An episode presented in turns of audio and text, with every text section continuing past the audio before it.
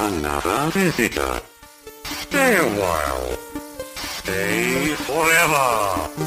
Ein Podcast über alte Spiele von zwei alten Männern. Stay Forever mit Gunnar Lott und Christian Schmidt.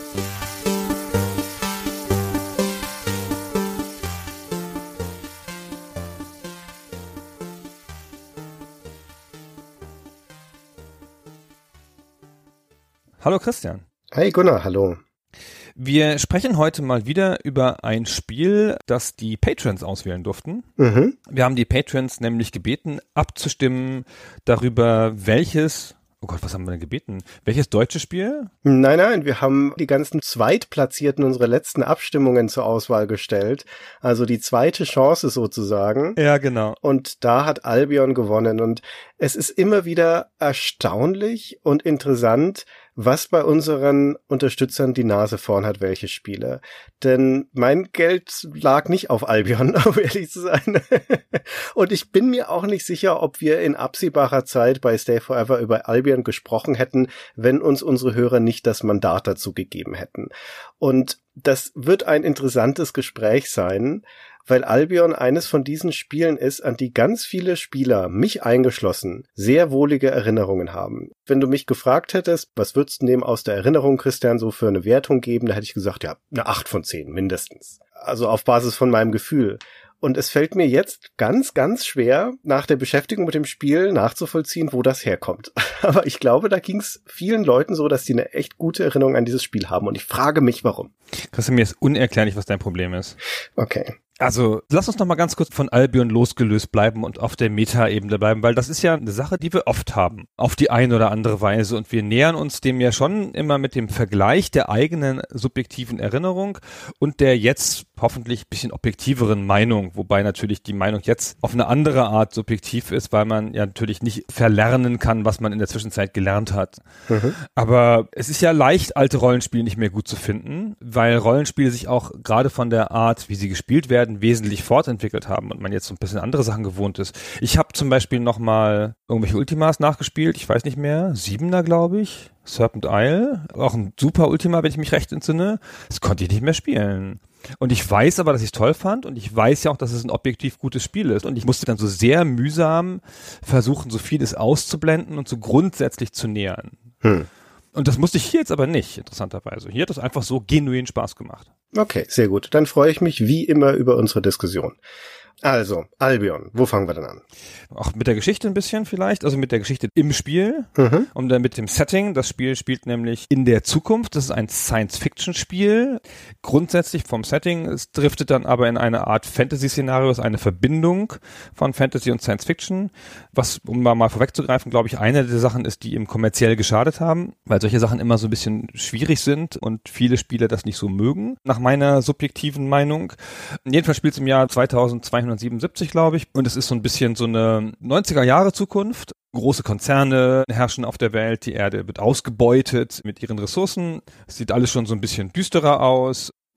es ist, wie in einer Notiz im Spiel zu lesen ist, immer noch nicht gelungen, den Euro einzuführen. Es ist am Widerstand Deutschlands gescheitert. Sehr schön, ja. Ich bin jetzt so kleine Nussschnipsel am Anfang damit drin. Man hatte sich mal echt eine Prognose getraut, muss man mal sagen, ey.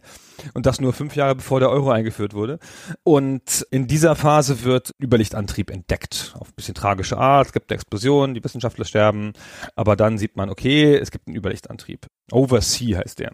Und dieser Überlichtantrieb ermöglicht jetzt halt die Reise zu anderen Planeten und das geht man dann sehr methodisch und kapitalistisch an. Da ist nicht so der große Entdeckerstolz oder es geht auch nicht so wie in anderen Spielen drum, so Einflussbereiche sich zu sichern, unterschiedliche Reiche, die gegeneinander kämpfen oder Parteien oder so. Sehr methodisch gehen die Industriekonzerne hin und versuchen diese Planeten auszubeuten, weil der Raumflug so wahnsinnig teuer ist. Und diesen Überlichtantrieb ist nicht so wie so ein schnelles Beamen oder so. Man muss erstmal ganz schön weit wegfliegen von einem Planeten und dann kann man erst den einsetzen. Das ist alles ein teurer Spaß. Also so Rechenschieber Science Fiction so mit ah, Budget, kann man da hinfliegen, weiß ich noch nicht. und im Wesentlichen ist diese Zukunft dann eine Jagd von Industriekonzernen nach Rohstoffen und so kommt auch der Held dazu. Es wird nämlich ein Planet entdeckt, den nennen sie den Nugget, was man in aller Unschuld damals noch als Goldbocken übersetzt hat. Heutzutage denkt man natürlich nur noch an ein Hühnchengericht. Und der wurde entdeckt und da sieht man, der hat halt bis zu 150 Mal so viel Ressourcen wie die Erde, super Fund und so, da müssen wir jetzt hin. Und der größte dieser Konzerne, DDT, Das stand sogar für irgendwas, das DDT. Da hatten sie sich irgendwas ausgedacht. Daimler Daihatsu Thompson. Genau, sehr schön. Ja, genau. Hatten sie richtig so ein Konglomerat erfunden, so ein bisschen wie in der Cyberpunk-Geschichte.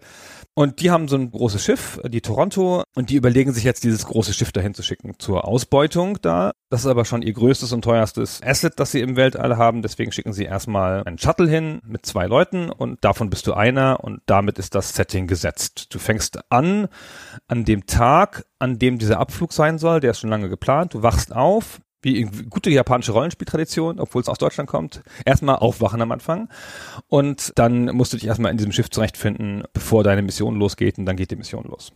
Also du startest an Bord von diesem gigantischen Industrieschiff der Toronto. Das ist ja letztendlich eine fliegende Fabrik, deren Aufgabe es ist, dann auf diesem Planeten anzudocken und dort als eine Art sich selbst bauende Fabrik diesen Planeten nach und nach auszubeuten und die Ressourcen zurück auf die Erde zu schicken. Aber wie du gerade gesagt hast, bevor es soweit ist, wird ein Shuttle vorweggeschickt und da ist dieser Tom Driscoll drauf, den man spielt.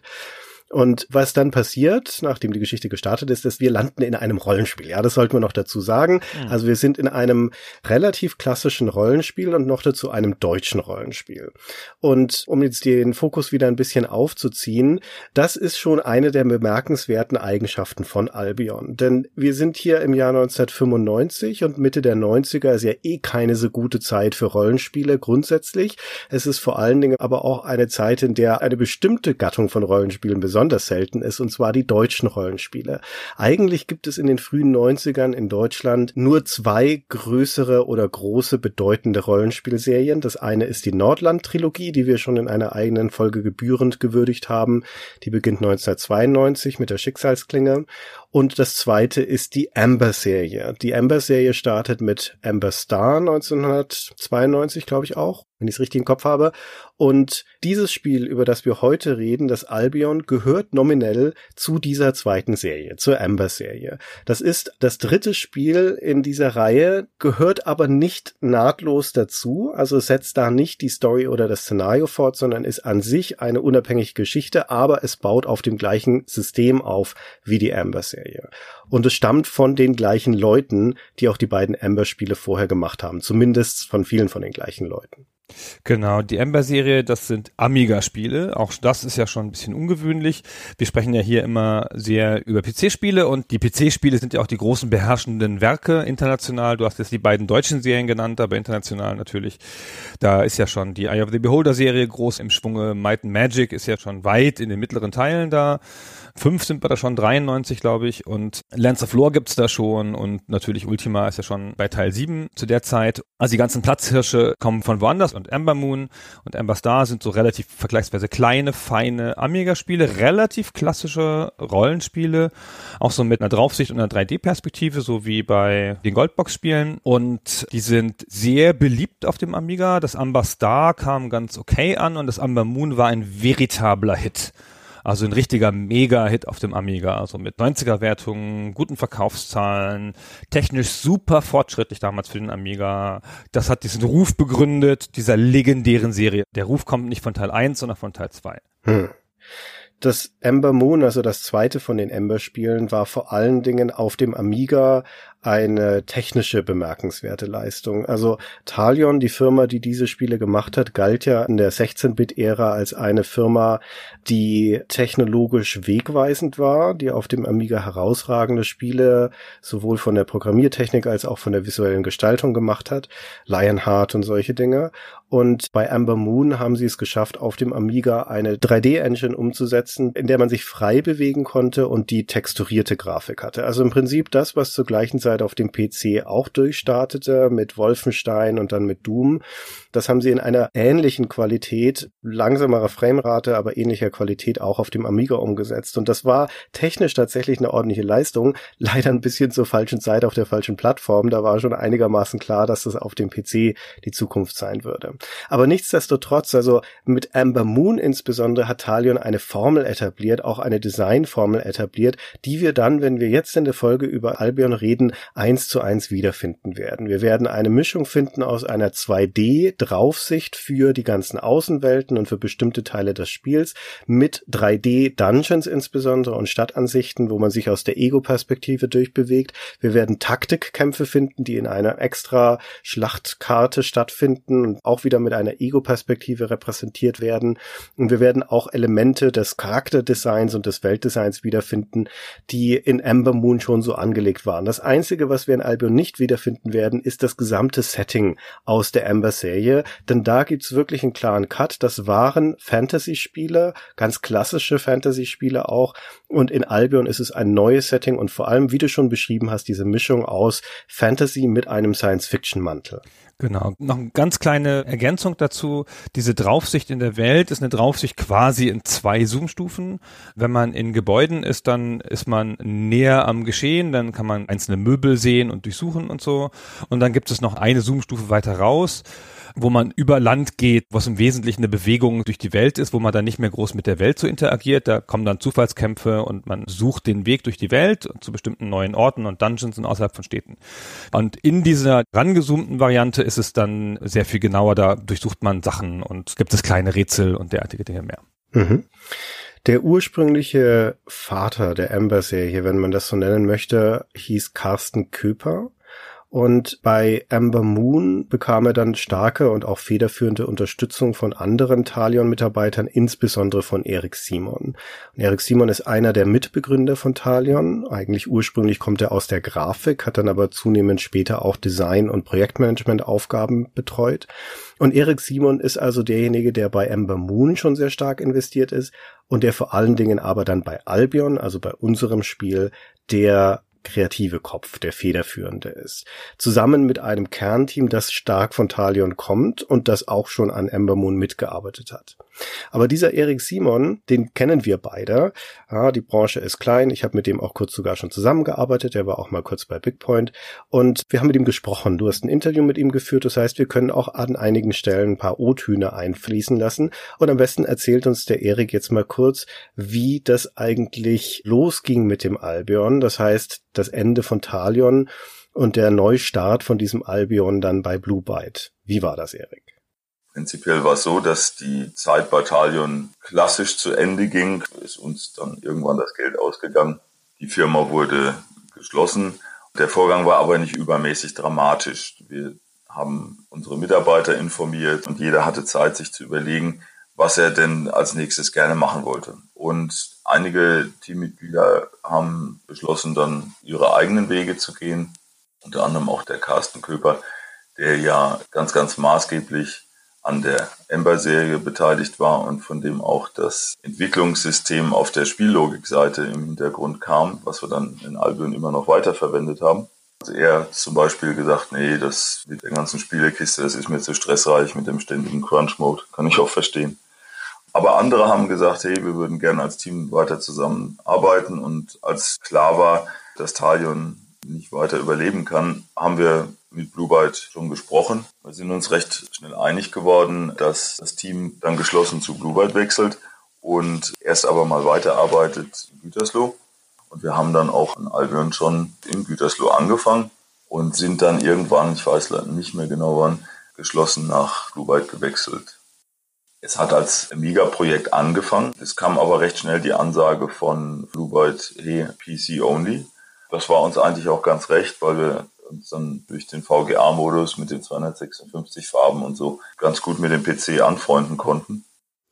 So, also, das Spiel wurde bereits begonnen als Amiga-Spiel, als Demo, zunächst mal noch in der Zeit von Talion. Es gibt zu der Zeit sogar noch, habe ich auf YouTube ein Video gefunden von einer Amiga-Demo, das war mal auf irgendeinem Zusammenschnitt drauf, also da konnte man schon so ein bisschen das sehen, dass sie das auch auf dem Amiga gemacht haben, aber natürlich war dann Blue Byte voll drauf aus, das auf den PC zu bringen und von dem sterbenden Amiga weg.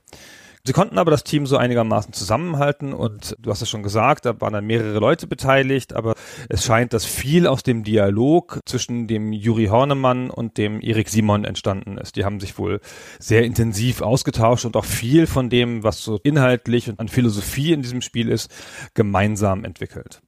Ja, also zu Blue Byte gegangen sind fünf Leute, die von Talion kamen. Der Erik Simon und wie du gerade schon sagtest, der Juri Hornemann, das war der Programmierer dann von Albion, dazu der Thorsten Mutschall als der wesentliche Grafiker, Christian Junge und Tobias Franz. Und auch an Albion beschäftigt waren einige Freie, die auch schon vorher mit Talion gearbeitet haben. Unter anderem auch an Ember Moon, zum Beispiel der Matthias Steinwachs als der Komponist oder der Jürgen Friedrich, der die 3D-Engine geschrieben hat. Genau, das waren Leute, mit denen sie schon lange unterwegs waren und die dann aber einfach mitgekommen sind in freier Funktion und die dann aber nicht mehr weitergemacht haben. Also der Matthias Steinwachs hat noch lange in der deutschen Branche gearbeitet. Von dem Jürgen Friedrich habe ich den Erik direkt gefragt. Da wusste der auch nicht mehr, was aus dem geworden ist. Der hat dann, glaube ich, die Spielebranche verlassen. Hm. Und wie Erik sagte, um irgendwo Geld zu verdienen. also die Tatsache, dass jetzt hier dieses Albion gemacht wird, hat, wie Erik vorhin schon gesagt hat, dass vor allem, dass es jetzt als PC-Spiel entwickelt wird, obwohl ja eigentlich das Talion-Team und auch die Ember-Serie eine Amiga-Historie hat, ist natürlich ein Zeichen der Zeit und auch eine klare Ansage von Blue Byte, vollkommen auch die richtige Ansage natürlich in dem geschäftlichen Kontext. Wir machen das als PC-Spiel. Die etwas schwieriger zu beantwortende Frage ist, warum ist es denn jetzt nicht das dritte Ember-Spiel? der Carsten Küpper hat später auch mal gesagt, er hätte schon Ideen gehabt für ein drittes Spiel. Ember Sun hätte es heißen sollen, war ja auch als Trilogie angelegt und so weiter. Warum machen die Jungs das jetzt eigentlich nicht? Und ich bin mir nicht hundertprozentig sicher, um ehrlich zu sein. Der Erik Simon hat anderswo mal erzählt, bei den Kollegen von Auf ein Bier, die hatten ihn auch mal in einer Altbierfolge, dass die Rechte an Ember bei dem Carsten Köper liegen und der ist ja wie gesagt nicht mitgegangen zu Blue Byte. Und sie wollten jetzt mit ihm aus Gründen der Einfachheit und wie auch immer das nicht aushandeln, dass sie das ihm abkaufen. Es gibt aber auch noch parallel diese Geschichte, dass von dem Amber Moon ja auch eine PC-Version geplant war. Das Amber Star, das erste Spiel, kam auf dem PC raus, nach der Amiga-Fassung. Das Amber Moon aber nicht. Und es war aber eine PC-Version in Arbeit, allerdings nicht bei Talion, sondern bei Bertelsmann. Die haben zu der Zeit mal wieder versucht, ins Spielegeschäft einzusteigen mit ihrer Tochter Telemedia GmbH. Die hatten da ein Label namens Red Balloon. Und der ehemalige Geschäftsführer von Talion, der Willi Kamicke, war da involviert. Und die hatten damals, das haben mehrere Computerzeitschriften auch berichtet, angekündigt, dass sie die PC-Version von Ember Moon rausbringen, was natürlich nahelegen würde, dass da auch die Rechte an zumindest diesem Teil der Ember-Serie lagen. Also, wie gesagt, genau weiß ich es nicht. So oder so war es offensichtlich zu kompliziert für das Talion-Team und für Blue Byte, um die Ember-Serie weiterzuführen. Sie haben deswegen gesagt, okay, dann nehmen wir einfach das Gerüst, ja, dann wie gesagt von der Gestaltung her könnte das auch Amber Sun sein, aber wir pfropfen da eine neue Welt und eine neue Geschichte drauf. Ich möchte noch die Vermutung äußern, dass man die Befürchtung hatte, dass das vielleicht gar keine starke Marke ist auf dem PC. Vielleicht. Weil der große Erfolg Ember Moon ist ja da nicht erschienen und das Ember Star hat ja mal so 55% Wertung gekriegt in der PC-Fassung. Das ist ja viel schlechter angekommen als auf dem Amiga. Vielleicht hat man vielleicht auch ein bisschen gedacht, ja, wir könnten uns jetzt um die Marke bemühen und es würde vielleicht gehen, aber nutzt die überhaupt so viel? Lass uns lieber neu anfangen. Vielleicht. Ja, vielleicht ist aber auch gar nicht so viel drüber nachgedacht worden, um ehrlich zu sein, weil mhm. auch im Kontext von Blue Byte ist das eine interessante Geschichte. Ne? Blue Byte ist zu diesem Zeitpunkt eine Firma, die schon seit ein paar Jahren existiert und die aber vor allen Dingen ihre frühen Erfolge in zwei Genres, zweieinhalb Genres hat, nämlich in der Rundentaktik mit Battle Island History Line, in der Strategie, Aufbaustrategie, wenn man so möchte, mit dem ersten Siedler und das halbe wäre vielleicht noch im Sportgenre mit ihren Great Courts Tennisspielen. Die haben auch mal Plattformer gemacht früher, Tom and the Ghost und sowas. Aber im Wesentlichen ist schon die Kernexpertise so, sagen wir mal, im erweiterten Strategiebereich. Und 1995, das Jahr, in dem sie Albion rausbringen, ist eines, in dem ihre Portfolioerweiterung sehr deutlich vorangetrieben wird. Die machen später ja dann auch so Sachen wie Simulationen mit Schleichfahrt und Actionspiele mit Extreme Assault. Und 1995 kommt ihr erstes Adventure raus. Chewie Escape from F5. Ihr erstes ja, wenn man so möchte, Brettspiel mit dem wirklich absurden, die total verrückte Rallye und eben auch ihr erstes und einziges Rollenspiel. Bluebird wird nie wieder ein Rollenspiel machen später. Ja, vermutlich aus gutem Grund nach den Erfahrungen mit Albion. Aber na, das ist also potenziell, habe ich ein bisschen das Gefühl, eine Zeit für Blue wo sie die Fühler in alle Richtungen ausstrecken. Und da kommt es, glaube ich, schon ganz gelegen, dass sie da also ein Team eingekauft haben, das Erfahrungen in diesem Rollenspielbereich hat, die auch Bock drauf haben, ein Rollenspiel zu machen. Ja, und dann machen wir das halt. Ich glaube, das ist ja eigentlich ein No-Brainer in der deutschen Branche. Das ist ja keine große Branche, ja. Dubai entwickelt ja die meisten Spiele anfangs noch selber, später kauft es auch ein paar Sachen dazu.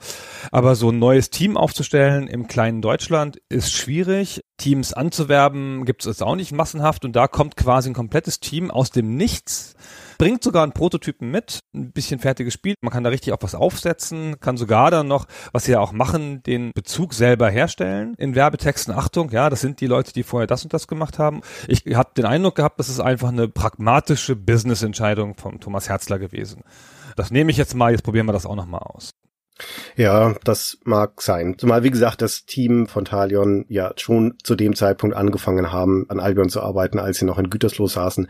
Aber ich glaube schon in Absprache mit Blue Byte. Mhm. Nun ja, jedenfalls zum Anfang, wie du schon angedeutet hattest, setzten sich zuerst mal der Erik Simon und der Juri Hornemann hin und haben sich gemeinsam dieses Szenario ausgedacht, das du gerade schon beschrieben hast und damit hätten wir eigentlich wieder den Bogen zurück im Spiel. Wir sind also zu Spielbeginn auf der Toronto, auf diesem großen Raumschiff und schlüpfen in die Rolle von Tom Driscoll, der Pilot ist und von dem wir zu dem Zeitpunkt eigentlich nicht viel wissen, außer dass er diese Aufgabe hat, jetzt dann in Kürze in das Shuttle zu steigen und dann mal rüber zu düsen zu diesem Wüstenplaneten Planeten. Denn das ist ja die grundlegende Annahme, dass dieses Raumschiff dahin geflogen ist, weil das ein unbewohnter und lebensfeindlicher Planet ist, der aber vor Ressourcen nur so strotzt.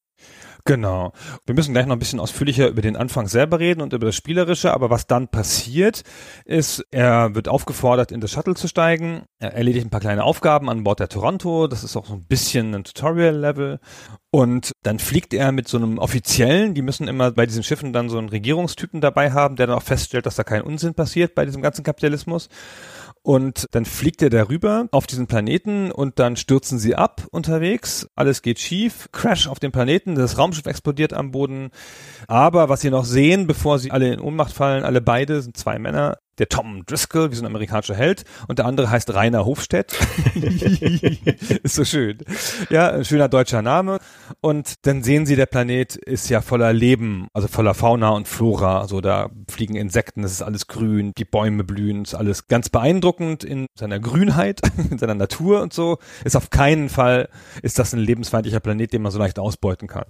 Hm. So, das ist das erste und dann explodiert das eigene Raumschiff und dann wachen sie wieder auf also der Tom Driscoll wacht wieder auf und ist in einem Haus von Eingeborenen. Der Rainer Hofstadt ist offenkundig schon vorher aufgewacht. Die Eingeborenen sprechen eine andere Sprache, sind aber offenkundig intelligent. Dieser Planet, der ausgebeutet werden soll, ist bewohnt von einer intelligenten Rasse. Alle Annahmen waren falsch. Das ist jetzt blöd, so. Und sie sind aber gecrashed und haben jetzt keine Möglichkeit, das den Leuten auf der Toronto zu sagen. Hm. Das ist ein bisschen doof. Ja, also dementsprechend ist die Queste an dieser Stelle klar. Sie müssen sich durch diese Fantasy-Welt, in der sie gelandet sind, in Richtung ihres Raumschiffs durchschlagen. Das müsste in der Zwischenzeit gelandet sein auf dem Planeten. So viel wissen sie. Also irgendwo muss das runtergekommen sein, das große Ding. Das muss doch irgendjemand beobachtet haben. Ne? Wenn wir uns nur durchfragen, wenn wir so ein bisschen mal gucken, wen wir hier in dieser Fantasy-Welt aufstöbern können, der uns helfen kann, dann werden wir doch wieder zu diesem Raumschiff zurückkommen. Und die beiden sind auch überzeugt davon, dass wenn sie dann dort ankommen, dass das in 0, nix dann klar sein wird, dass hier kein Abbau von irgendwelchen Ressourcen stattfindet, sondern dass da schon längst die Filmkameras ausgepackt sind und die Leute schon ihre Biologen ausgeschickt haben, na, und das hier im Prinzip zu einer Art Erkundungsmission wird. Wir als die Spieler sind da skeptischer. Und ja. wir sind da auch deswegen skeptischer, weil das hm. Spiel das schon ganz geschickt anlegt von Anfang an. Das beginnt ja auf der Toronto eigentlich gleich mit einem Kriminalfall. Fall. Da ist nämlich ein Mensch ums Leben gekommen, und zwar einer von den beiden Regierungsbeamten, die dort so als Beobachter mit drauf sind. Der wollte offensichtlich einen Funkspruch zurück in die Heimat absetzen. Niemand weiß genau warum und was der Inhalt dieses Funkspruchs war, aber dabei ist das Funkterminal explodiert und hat ihn in Stücke gerissen. Das ist ja ein sehr unangenehmer Unfall. Die Bord-KI, die alles steuert, Ned heißt sie, hat dann gemeinsam mit dem Captain der Toronto auch gleich diesen Funkraum abriegeln lassen. Da stehen Wachen davor. Also es riecht alles etwas komisch schon. Und dieser Absturz, der dann auch stattfindet, auch der ist ja etwas seltsam, weil bei diesem Flugzeug, in dem wir sind, in diesem Shuttle, auf einmal alle Instrumente ausfallen, der Antrieb versagt und das auf den Planeten stürzt. Also auch da ein seltsames technisches Versagen, das uns da runtergeschickt hat. Und dann erfahren wir auch schon durch diese Nachrichten, die man aufrufen kann auf der Toronto und durch so ein bisschen Kontext im Gespräch, dass das im Prinzip eine Too Big to Fail Mission ist. Ja, das war so unfassbar sündhaft teuer, dieses Schiff daher zu schicken. Wenn da jetzt nicht Ressourcen abgebaut werden können an diesem Planeten, ist der Konzern pleite. Das wird uns nicht in dieser Direktheit, aber durch die Blume schon relativ deutlich mitgeteilt. Also wir als Spieler haben da eins und eins schon längst zusammengezählt und denken uns ja, wenn die Toronto da landet, wird hier nicht schön rumgeforscht, sondern die werden direkt mal die Maschinen auspacken. Aber der Tom und der Rainer da unten, die sind noch total gehypt gerade von dieser bunten und fremden Welt um sie rum, auch einigermaßen verständlich und denken sich so, die anderen werden staunen auf der Toronto, wir müssen da ganz schnell hin und mit ihnen gemeinsam quasi diesen Planeten erkunden.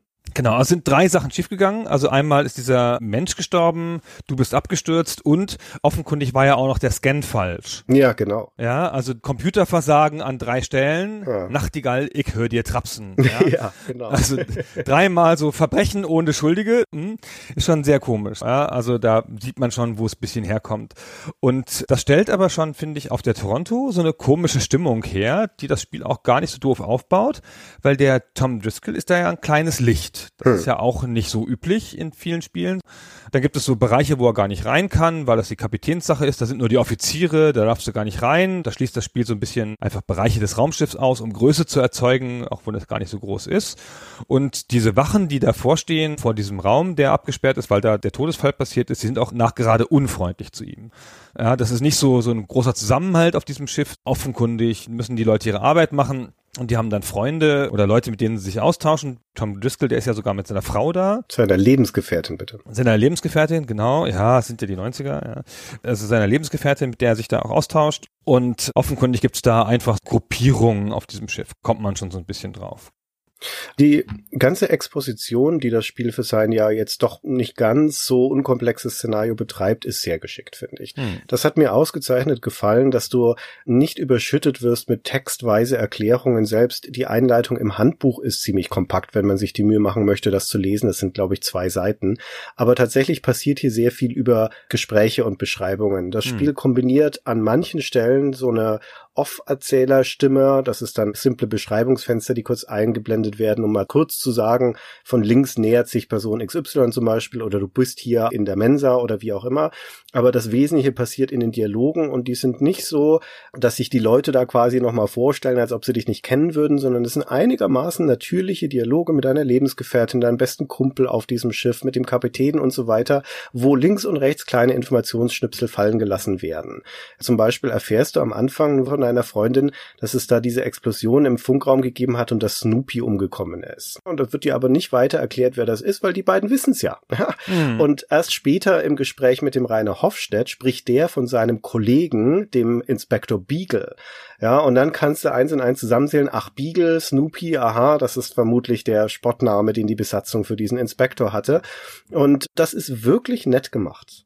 Das ist ganz toll. Also gerade dieses Beispiel, so albern es ist, ja, ist halt so nett, weil mich, dass ich das genau vorstellen kann, dass halt Leute so miteinander sprechen. Hm. Ich will jetzt nicht sagen, dass die Dialoge voll überzeugend sind durchgängig und sind ein bisschen lang für den heutigen Geschmack. Es ist doch viel Text an vielen Stellen. Aber wenn man sich da ein bisschen dran gewöhnt, kann man sich da ganz gut reinlesen. Das ist schon eine ganz angenehme Erfahrung. Und überhaupt ist es ganz geschickt, das Spiel nicht sofort in dieser Welt zu beginnen, sondern in dieser vertrauten Umgebung erstmal. Genau. Also ich finde das Intro wirklich erzählenswert. Also nicht das Intro, Quatsch, es hat noch einen albernen Introfilm davor. Das Intro ist alles andere als erzählenswert. Ja, das ist, das ist nachgerade absurd, das Intro davor. Das ist so eine Traumsequenz mit dem All und irgendwelchen komischen Monstern und allem möglichen, die der Tom immer wieder träumt. Aber er geht halt durch dieses Schiff und viele Sachen passieren da auch so ein bisschen automatisch. Den Rainer Hofstedt zu treffen ist eine Sache, die passiert so automatisch. Seine Lebensgefährtin zu treffen passiert automatisch. Also das Spiel nimmt einen so ein bisschen an der Hand. Es sagt einem aber auch nicht so viel. Also es führt einen da nicht so eng durch. Man kann ja zum Beispiel alles durchsuchen und es ist ja so ein kleptomanisches Spiel. Man hat zumindest das Gefühl am Anfang, dass es sich lohnt, alles zu durchsuchen und findest massenhaft Gegenstände, ganz sofort so. Naja. Ja, doch schon viel Nein. Zeug so. Doch, du findest viel Also Zeug. massenhaft Also ich, ist was anderes. Du findest ein paar Gegenstände. Ich weiß nicht. Also jetzt nicht hunderte, nicht so wie in Skyrim oder so, wo du alles mitnehmen kannst. Aber ich finde für so ein damaliges Spiel ist schon fast das Inventar voll, wenn du die Toronto verlässt. Nein, nicht ganz. Weil du auch so Alltagsgegenstände findest, die du mitnehmen kannst. Insbesondere auf dem Planeten. Die aber alle keinen Sinn haben. Ne? Das weißt du halt leider nicht an der Stelle. Du kannst Genau. dein Inventar schon vollpacken mit den ganzen Aschenbechern und was weiß ich, was da rumliegt. Mhm. Nur die wirst du dann irgendwann wieder wegschmeißen. Genau, das weißt du halt nicht, aber gehen tut es schon. Es gibt dir da auch keinen klaren Hinweis, was wichtig ist und was du wirklich machen solltest. Ich finde das immer unangenehm in Spielen, weil mich das dann eigentlich dazu anhält, anderer Leute Sachen zu durchsuchen und dann habe ich so ein mechanisches Gefühl, finde ich. Weil in der realen Welt würde der Charakter das ja nicht machen. Mich stört das immer so ein bisschen, aber mei, muss man halt sich dann gewöhnen, ist halt ein Rollenspiel, ist ja immer so. Naja, und er kriegt relativ früh beim Rumlaufen in dieser Toronto, kriegt er eine Nachricht gepingt. Er möchte jetzt mal bitte zur Shuttle Bay kommen. Es könnte jetzt losgehen. Und dann muss man ganz nett da gar nicht hinlaufen und die suchen. Was ja auch nett, weil Tom weiß ja, wo die ist eigentlich, ja. Nur noch klicken und dann geht's los. Und wenn man das tut, dann hat man schon verloren. Du meinst, weil du die Pistole nicht gefunden hast? Genau, das habe ich nämlich zuerst gemacht. Man kann die mächtigste Waffe im Spiel, zumindest für den Anfang, kann man in diesem Tutorial finden. Und das ist ganz leicht zu übersehen, weil das Spiel auch mit zunehmender Dringlichkeit dann immer wieder warnt, so pass mal auf, geh doch jetzt mal zum Shuttle, Shuttle, Shuttle. Und das muss man ablehnen, diesen Anruf, wenn man sich die Zeit nehmen will, diese Pistole zu finden. Das Spiel gibt einem schon ein bisschen Hinweise darauf, ja, weil, wie du hast ja gesagt, dieser Kriminalfall, dieser Raum, was ist denn in diesem Raum drin, wieso stehen dann die Wachen davor? Aber ich habe das nicht gemacht. In meiner typischen Gunnar-Art bin ich so durchgelaufen. Ach, wurscht hier, zwack, zwei Minuten Tutorial, rapp, tapp auf den Planeten. Und ich habe den ersten Kampf nicht geschafft ohne die Pistole. Hm. Und das war richtig ärgerlich. Ja, geht mir genauso. Müssen wir über den Kampf gleich noch sprechen. Aber an dieser Stelle, also was das Spiel macht an der Stelle, ist, dass es dir eigentlich auch noch die 3D-Umgebungen als Teil des Tutorials zeigen möchte. Nur ist es ein optionaler Teil. Und das ist Hm. grundsätzlich ja leider in der Art und Weise, wie das Spiel gebaut wird, ein schwerer Fehler. Also es hätte verpflichtend sein müssen an der Stelle, dass du da durchgehst, weil du eben mit der Pistole belohnt wirst. Also was da passiert ist, dass du eine kleine Passage hast, wo du durch so Wartungsschächte schleichst. Da sind auch keine Kämpfe, keine Gegner drin, sondern das ist eine reine Rätselpassage und selbst Rätsel ist hier ein großes Wort dafür. Aber es macht dich schon mal mit diesen 3D-Umgebungen vertraut und wie man sie navigiert, weil das wird ja später dann in den Dungeons eine große Rolle spielen. Also was an der Toronto, ganz abgesehen von dieser erzählerischen Exposition und ein paar Konzepten, die dabei gebracht werden, schon sehr augenfällig ist, ist, dass die grafischen Stile, also insbesondere was den 2D-Draufsicht angeht, wenn du rumläufst in der Toronto und eben in diesen Wartungsschächten, die 3D-Grafik, dass die sehr unterschiedlich, sehr eigen sind und auf ihre Weise sehr schick für die damalige Zeit. Das Albion ist gerade was die 2D-Pixel-Grafik angeht, eines der letzten großen Pixel-Grafikspiele dieser Rollenspiel-Ära, bevor die 3D-Ära losgeht. Und es ist auch eines der schönsten. Das besteht zwar sehr deutlich erkennbar aus einem kachelbasierten System, aber die Qualität der Grafik, der Gegenstände, der Figuren, der Designs ist sehr hoch, wenn man mal die Animationen ausblendet. Die sind furchtbar, ja, aber so als Standbild für sich genommen hat es wirklich sehr, sehr hübsche Szenen. Ach, ich finde, das Problem mit den Animationen macht es wett, dass es schon gerade in der Wildnis und so einfach viele Animationen hat. Da läuft viel Schmetterling und noch irgendwas, so kleine Animationen, die ja auch nicht groß schief gehen. Und dadurch wirkt die Welt sehr belebt. Hm. Aber nochmal ganz kurz zur Toronto zurück. Ich finde das ganz schön nett gemacht. Du hast völlig recht, dass es nicht optional sein dürfte. Diese Schächte, durch die du da gehst, das ist so ein Mini-Dungeon. Ich finde das ganz angenehm, dass da nicht gekämpft wird. Ja. Das bringt dir den Kampf erst später bei und das ist auch ganz gut so.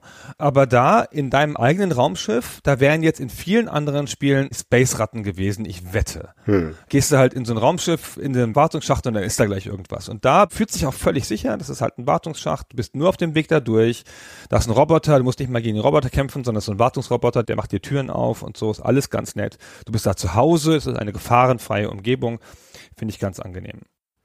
Also das, was das Spiel hier macht auf dieser Toronto, und das geht ja doch eine ganze Weile lang, eine halbe Stunde mindestens spielst du da eigentlich schon dran rum, das macht dich da vertraut in erster Linie mit dem Setting und mit der Erzählung des Spiels und mit Steuerungselementen, ja, vor allem in der 3D-Grafik. Womit es dich nicht vertraut macht an dieser Stelle, das kommt später, ist das gesamte Kampfsystem.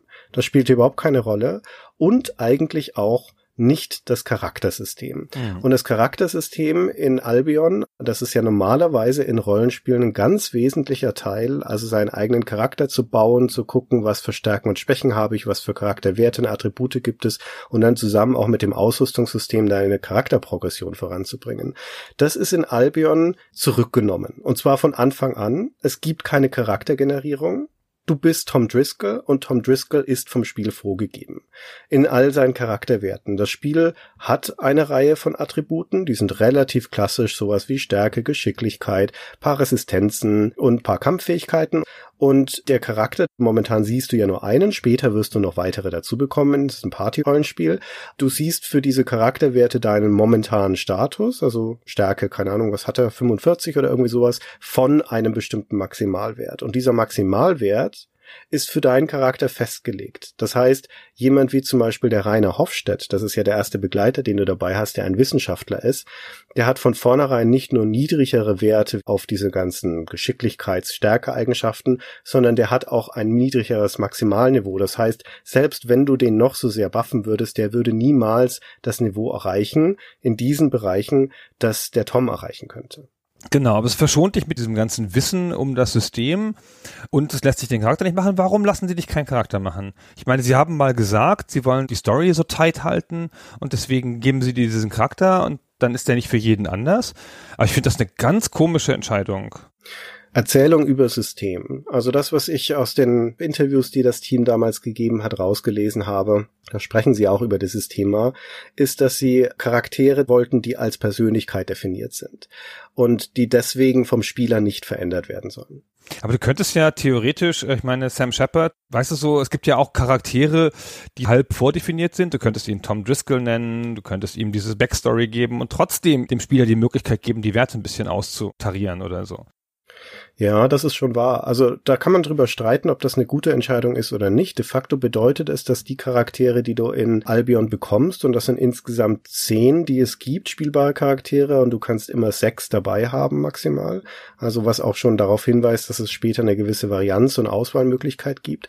Aber diese Charaktere sind in ihrer Rolle und in ihrer Entwicklung auch festgelegt die können eine bestimmte Sache. Es gibt in dem Spiel Magie. Es ist ja letztendlich dann eine Fantasy-Welt, in der wir uns bewegen. Und die gibt es in verschiedenen Ausprägungen. Vier Magier, die du in deiner Party haben kannst. Und die sind alle vier unterschiedlich. Und die können auch sich nur in dieser Magie entwickeln. Die sind auf diese Rolle als Magier festgelegt. Und auch die Stärken und Schwächen, die sie im Laufe der Levelaufstiege entwickeln, also wie sich ihre Werte weiterentwickeln, sind vorgegeben.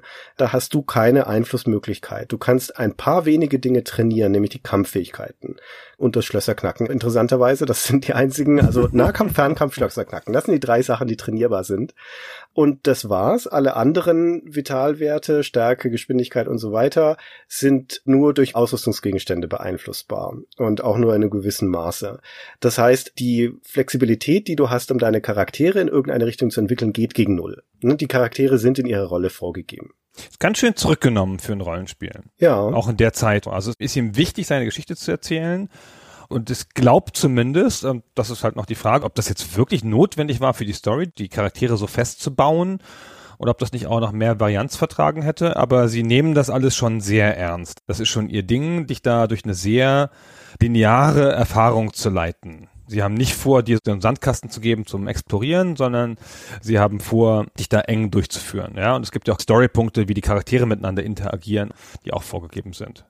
Das ist interessant, dass du das sagst, dass sie das nicht vorhaben, denn wenn du das Handbuch liest, dann ist da in dem Vorwort explizit als eines der Ziele für Albion ausgegeben vom Team in den Worten des Teams, dass du eine Welt zum Erkunden vorfinden sollst, bei der du selbst entscheidest, wie du dich da durchbewegst und wo du hingehst, was du tust und was nicht.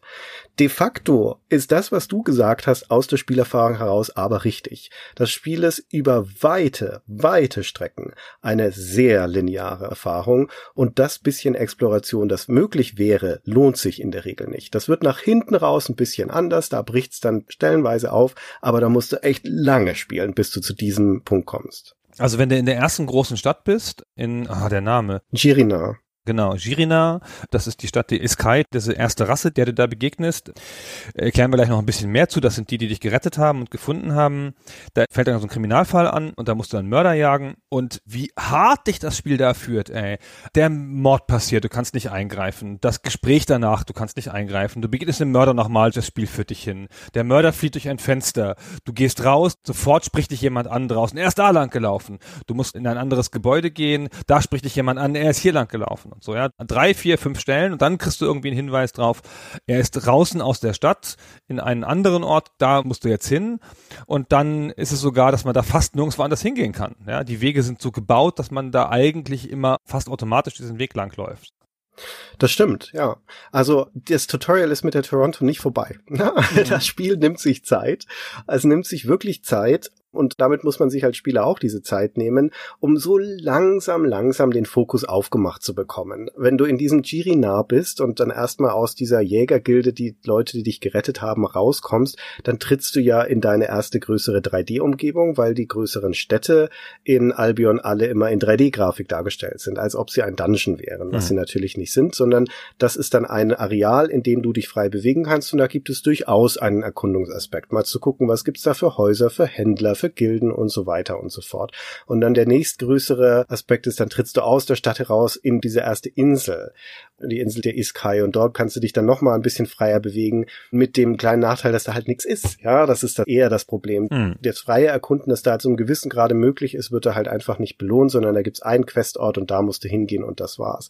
Auch diese unterschiedlichen Zoom-Ebenen, auf denen das Spiel spielt, von ganz nah dran in der Ich-Perspektive bis zu ziemlich weit raus, wenn du dann auch in 2D auf der Karte unterwegs bist, die werden dir da alle nochmal deutlich nahegebracht. Unter anderem eben auch die tiefste Zoom-Ebene, wenn man so möchte, nämlich den Kampf. Mhm. Wenn du innerhalb entweder der Karte oder einer 3D-Umgebung in einen Kampf hineinläufst, dann wechselt das Spiel ja nochmal in eine eigene Perspektive, nämlich in eine Ich-Ansicht in die Tiefe eines Raumes oder Ganges, wenn man so möchte. Und dort stehen dir gegenüber dann die Gegner, die dich da gerade angreifen. Und dieser erste Kampf, ich weiß nicht, wie es dir da ging, Gunnar, aber der kam für mich völlig überraschend. Ja, aus dem Nichts aus dem Nichts, weil da ist man gerade immer noch in dem Haus der Jäger unterwegs. Die haben auch einen Keller, da wird man sogar hingeschickt von dem Gildenoberhaupt, weil der hm. sagt, du darfst dir das mitnehmen, was da im Keller ist.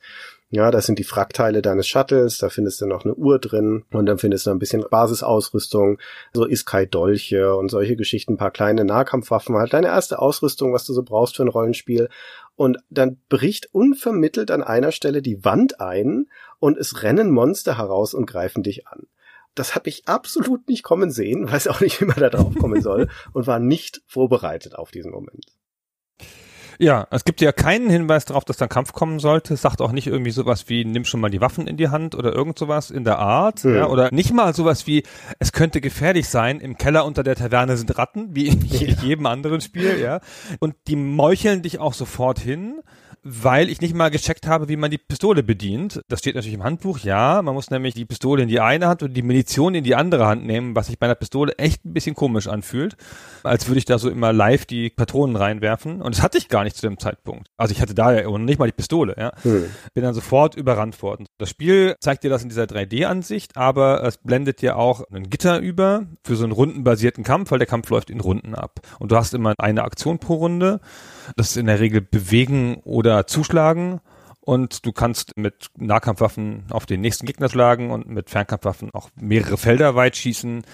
Und später kommt noch Magie und der Einsatz von magischen Gegenständen dazu. Das ist alles, was du hast. Und da denkst du halt, ah, das ist ja total so ein Rollenspielsystem, so ah, mit rundenbasiert, total tüftelig, aber es ist eigentlich ziemlich einfach. Ja, eigentlich ist es ziemlich einfach, zumindest was die taktischen Möglichkeiten angeht. Mm. Es ist absolut nicht einfach, was das Schaffen der Kämpfe angeht. Diesen ersten Kampf, ich habe dann angefangen, eine Strichliste zu machen in der Stelle. Ich habe diesen Kampf 17 Mal gespielt, bis ich es geschafft habe, ihn zu gewinnen. Den ersten Kampf des Spiels. Ohne Pistole? Mh, mm, am Anfang ohne Pistole und dann später mit Pistole. Also ich hatte sie schon dabei. Aber dieser Kampf geht gegen drei Gegner. Man ist zu dem Zeitpunkt ja zu zweit, ne? Der Tom und eben der Rainer. Und man wird angegriffen von drei Skrinnen. Das sind so, ja, pff, Antilopenartige Raubviecher, würde ich sagen. Sehr schön. Irgendwie. Raubviecher sind das, genau. Oder keine Ahnung, so Kampfkängurus, ja. das ist irgendwie schwer zu beschreiben. Kampfkängurus finde ich gut, das trifft's am besten, genau. ja, also so bissige Viecher jedenfalls. Mhm. Und die sind zu dritt, das ist, ist schon mal eine Übermachtsituation und die sind auch noch schneller als du. Die können mhm. erstens weiter laufen und die können auch gleich zweimal angreifen, während jeder von deinen Leuten, ja, ist ja Nu-Party zu dem Zeitpunkt halt einmal angreifen können. Und das ist schon eine komische Konstellation für so einen ersten Kampf, finde ich, weil die Gegner sind nicht nur mehr, sie sind ja auch noch überlegen. Sie sind eindeutig stärker als man selbst. Was das Spiel will in dieser Situation, was es ganz klar will, weil anders ist dieser Kampf auch fast nicht zu schaffen, ist, dass du die Pistole benutzt. Mhm. Die musst du natürlich haben zu diesem Zeitpunkt, aber es ist das Einzige, was hier eine Überlegenheit für die Party herstellt und den Kampf überhaupt gewinnbar macht. Es ist insbesondere auch deswegen problematisch, weil vieles dagegen spricht, das zu tun. Ich habe vorher vorher in diesem Keller jede Menge Nahkampfwaffen der Iskai gefunden. So ja. kleine Äxte, Messer und Dolche. Ja, also es ist sehr, sehr naheliegend, dass ich mich damit erstmal ausrüste für meinen ersten Kampf. Zweitens, die Pistole habe ich zwar, aber ich habe begrenzte Munition dafür. Ich weiß, dass das eine starke Waffe ist, aber ich will doch beim ersten Lumpenkampf des Spiels nicht meine wertvollen Kugeln rausballern. Bedenke, das ist eine Fantasy-Welt und das sind Kugeln. Die sind aus dem Raumschiff. Du kannst die nicht ersetzen, denkst du. Richtig, ja. genau. Das ist auch ziemlich klar und naheliegend. Ja. Und drittens, wenn ich mir den Tom und auch den Hofstedt anschaue, was für Werte die haben, dann haben die beide von Haus aus einen höheren Nahkampfwert als einen Fernkampfwert. Hm. Was auch wiederum nahelegt, dass eigentlich die beste erste Option der Nahkampf sein müsste mit diesen Waffen, die ich gerade gefunden habe. Erst wenn du die Pistole anlegst, dann siehst du, dass die den Fernkampfwert enorm steigert von dem Charakter, der sie anlegt. genau. Ja, sodass ja. der da quasi ein perfekter Fernkämpfer dann auf einmal wird. Ja, und das ist es, was du hier tun musst. Du musst die Pistole einsetzen als die Zauberwaffe, die diesen Kampf löst und nicht nur den ersten, alle folgenden Kämpfe, jeden einzelnen, der jetzt dann folgt, bis zu dem Zeitpunkt, wo dir die Munition ausgeht, war für mich nur mit der Pistole zu schaffen und nicht anders. Und das ist eine sehr, sehr seltsame Designentscheidung, wenn du mich fragst. Ja, finde ich auch total irritierend. Ich habe den auch versucht ja ohne Pistole zu gewinnen am Anfang, weil ich ja keine Pistole hatte und dann das ganze fucking Spiel nochmal spielen musste bis dahin. naja, gut, war eine Stunde oder sowas, aber war schon ärgerlich. Und ich habe den, glaube ich, auch so 10, 15 Mal gespielt. Und einmal hatte ich es geschafft, dass ich zwei von denen erledigt habe, von den dreien. Hm. Und dann hatte ich noch zwei Charaktere am Leben. Dann haben wir uns zusammen auf den einen gestürzt und hat der beide von uns vermöbelt. Der eine alleine. Und dann habe ich auch echt gedacht, jetzt reicht's mal, irgendwas muss ich falsch gemacht haben, ich spiele nochmal den Anfang. Und normalerweise sind das ja Einführungskämpfe. Das soll dir Konzepte nahebringen, vielleicht den Unterschied zwischen Nah- und Fernkampf deutlich machen. Nichts davon tut es. Es gibt ja einfach entweder die Superwaffe oder den sicheren Tod. Hm. Und das ist schon ganz schön hart, weil der Kampf macht ja auch keinen Spaß mit der Pistole. Also du gewinnst halt dann immer. Und wenn du den Kampf mit der Pistole nicht gewinnst, was theoretisch möglich ist, also dass du nicht weiterspielen willst, weil dann einer Charakter verhauen wird. Ach so, die sterben auch nicht, die Charaktere. Wenn einer Kampf überlebt, dann werden die anderen wieder wach die werden K.O. gehauen. Auch das sagt das Spiel dir nicht so ganz klar so, da hast du dann große Angst davor, aber die Pistole, die schießt auch fast nicht vorbei, ja, das ist die Wunderwaffe. Also später, dann wenn du den Feuerring kriegst, als erstes magisches Item, der ist dann auch so gut ungefähr, aber halt auch nur begrenzte Munition. Hm. Also ganz komisch, weil du lernst ja auch nichts dabei. Und du hast sogar noch eine Fernwaffe, weil du findest da mindestens mal so ein Wurfmesser noch. Also, wo du eigentlich denkst, das ist doch bestimmt das, was ich dem Rainer geben müsste. Ja, den Rainer stelle ich nach hinten, mit dem Wurfmesser, den Tom stelle ich nach vorne, mit dem Schwert, da hast du auch schon ein Schwert gefunden. Eindeutig ist das klar, dass das Schwert super ist. Ja, dann habe ich alle möglichen Sachen ausprobiert, von den einen nach vorne, den anderen nach hinten, beide nach vorne, beide ganz nach hinten, beide an unterschiedliche Ecken und nichts geht. Hm. Lass uns ruhig noch mal ein bisschen über den Kampf sprechen, weil mhm. das Kampfsystem ist ja für so ein Rollenspiel immer ein wesentliches Element und auch in Albion wird viel und gerne gekämpft. Und das Kampfsystem, so wie du es beschrieben hast, ist eigentlich, finde ich, ein ganz interessantes, weil es ja rundenbasiert und die taktischen Entscheidungen finden auf diesem 6x6 Felder Grid statt, ja, auf diesem Brett, wenn man so möchte, von dem deine Party unten ja nur die unteren beiden Reihen überhaupt bespielen kann. Die oberen Reihen sind für die Gegner bestimmt und da kommst du überhaupt nicht drauf. Das heißt, die Bewegungsfreiheit sowohl von dir als auch den Gegnern ist sehr eingeschränkt und das wiederum bedeutet, dass die taktische Positionierung, wo stelle ich wen hin, hier in Albion eine viel größere Rolle spielt als in anderen Rollenspielen. Tatsächlich ist es oft kampfentscheidend. Ja, also mhm. wenn du ein neues Partymitglied hast zum Beispiel, dann wird dir das vom Spiel irgendwo hingestellt und du musst dran denken, als erstes mal dieses Aufstellungsfenster, wo du das festlegen kannst, wer wo stehen soll, aufzurufen und die Magier sofort irgendwie in die zweite Reihe hinter den Nahkämpfer zu stellen, weil sonst ist im ersten Kampf steht irgendwie ein Monster neben ihnen und haut's um.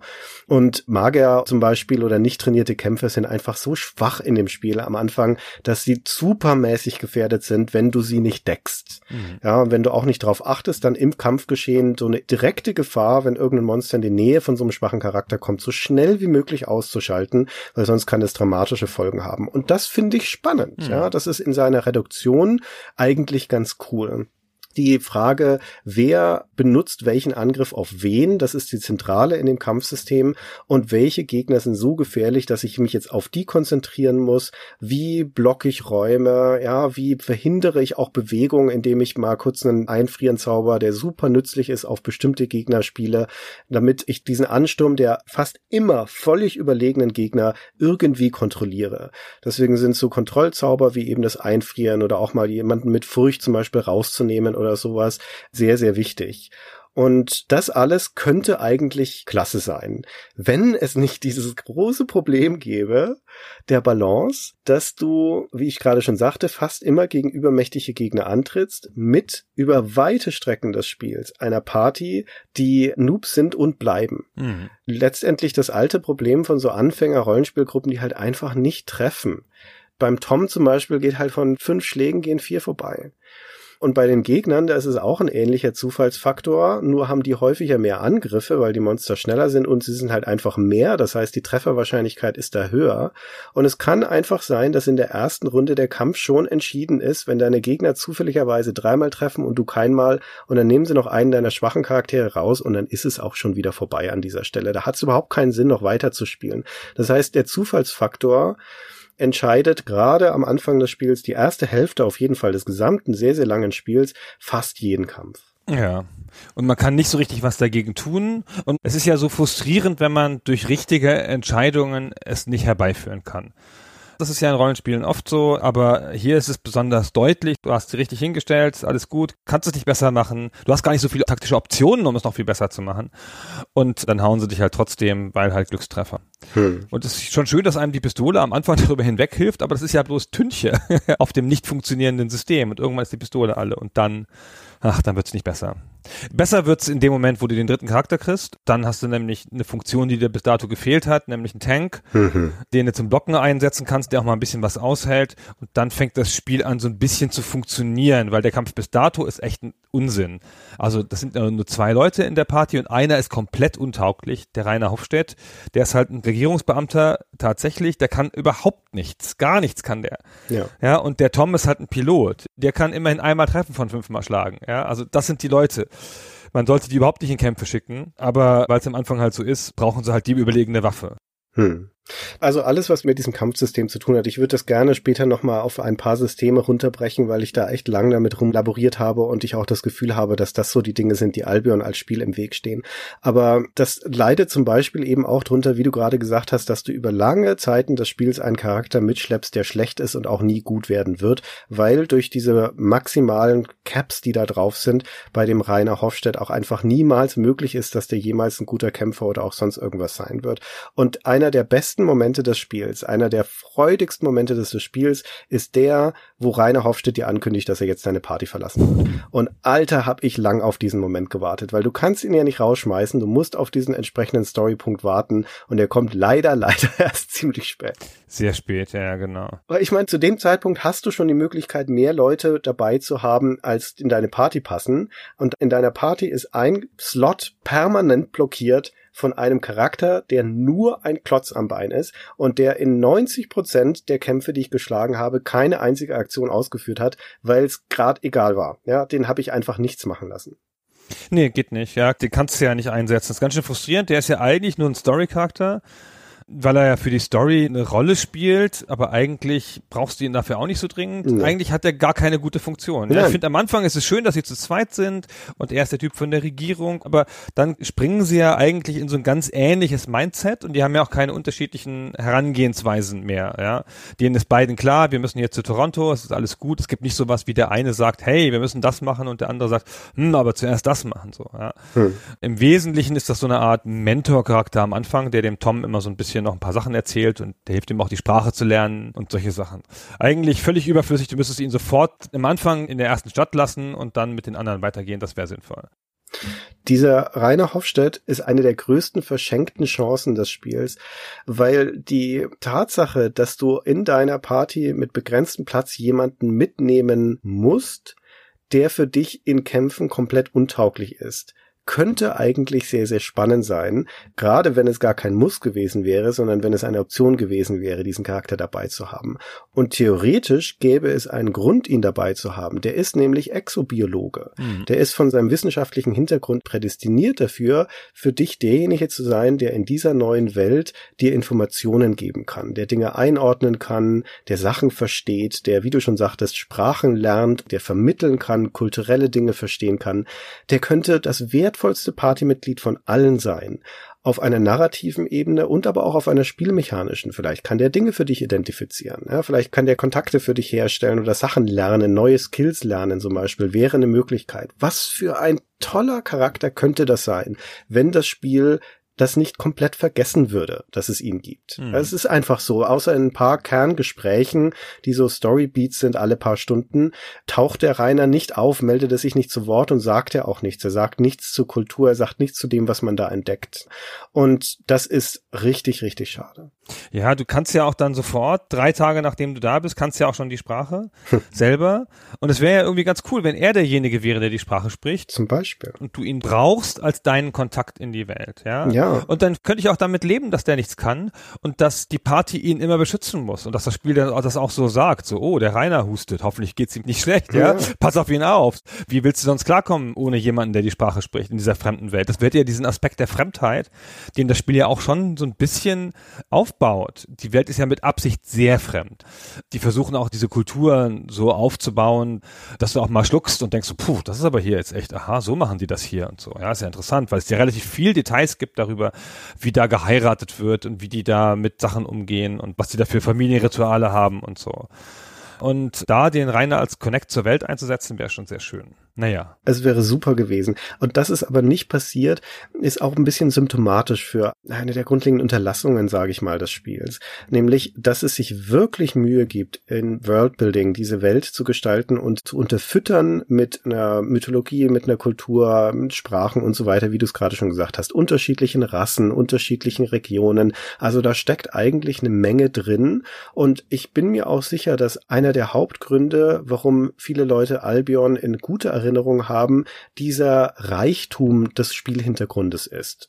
In der eigentlichen Erzählung und Spielhandlung findet sich davon aber fast nichts wieder.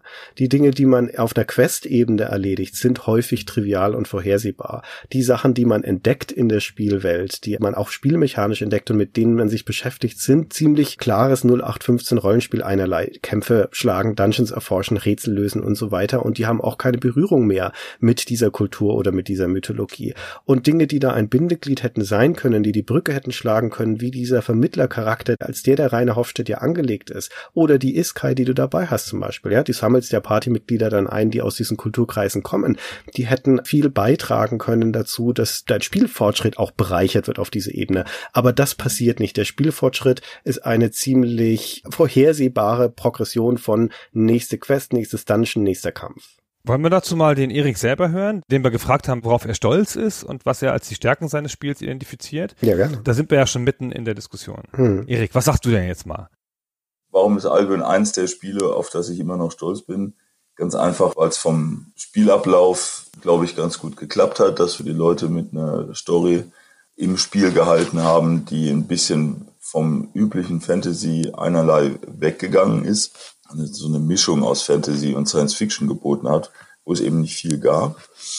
Und dass wir halt auf dem PC die Grafik so weit aufgebohrt haben, dass es auch trotz des Entwicklungsgerüstes, was wir da dahinter hatten, was ja schon einige Jahre auf dem Buckel hatte, dass es also auch technisch sehr gut aussah.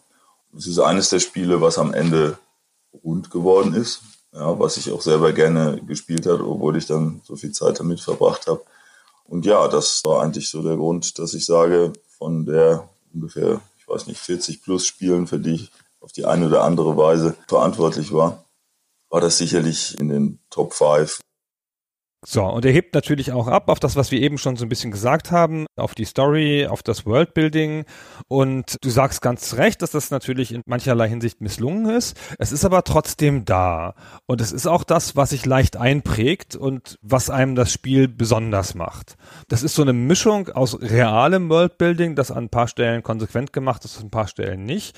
Es ist aber auch eine Mischung aus dem relativen Mut, ein bisschen abstrakteres Setting zu nehmen, abseits von klassischer Science Science Fiction oder klassischer Fantasy, so eine Mischung daraus zu machen. Man erinnert ja auch oft die Ambition und nicht genau das Detail so in der Rückschau.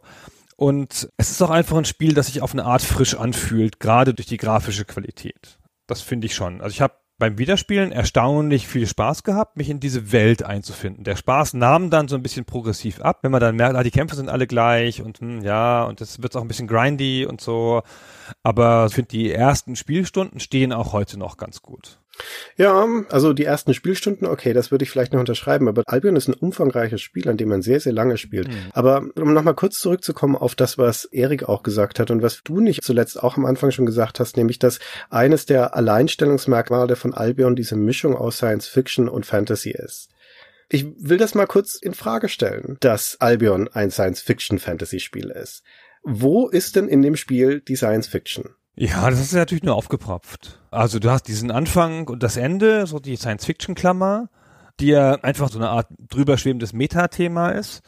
Es hat natürlich dieses Explorieren so ein bisschen durch die Linse des Science-Fiction-Charakters, der uns ein bisschen näher ist, also des technischen Charakters, also auch wie er sich dem nähert und was er dazu sagt. Das ist schon noch ein bisschen ein anderer Zugang, als wenn du ein Fantasy-Charakter in einer Fantasy-Welt bist. Das finde ich macht schon einen Unterschied. Und ich finde auch, dass grundsätzlich das legitim ist, selbst wenn die Science Fiction nur die Erklärung hinter der Fantasy ist, dass das gilt als Science Fiction Fantasy Mix. Du bist in der Rolle des Fremden in dieser Welt. Und das wird in diesem Fall legitimiert und eingeführt durch den Science-Fiction-Kontext. Du kommst von einer anderen Welt. Das spielt ja dann in der Zukunft mit dem Raumschiff und so weiter. Das haben wir ja in anderen Rollenspielen auch. Ich meine, es ist in Ultima auch nicht anders. Da kommst du halt durch Magie, durch die Moongates dann in diese Fantasy-Welt. Du bist da aber auch der Außenseiter. Und diese Außenseiter-Perspektive ist natürlich eine fantastische für Rollenspiele. Ja? Gerade wenn es darum geht, diese fremde Welt zu erlernen. Aber machen wir uns nichts vor. Der Science-Fiction-Teil des Spiels ist nicht mehr als ein erzählerischer Rahmen, der dich hinführt in die Fantasy und der am Ende nochmal kurz aufgegriffen wird, wenn die Story zum Ende geführt werden muss.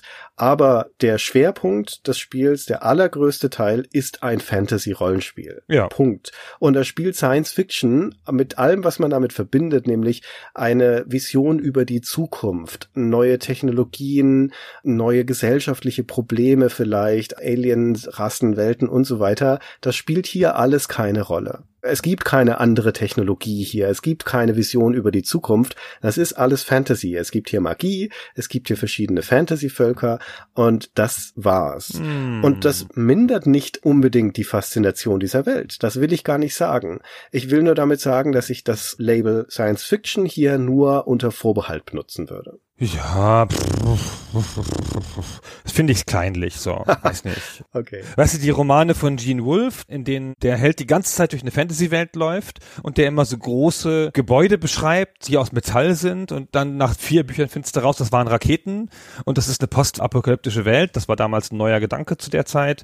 Das finde ich geht auch noch als eine Mischung als Science Fiction und Fantasy durch, weil du das ja alles dann irgendwie durch eine Linse siehst.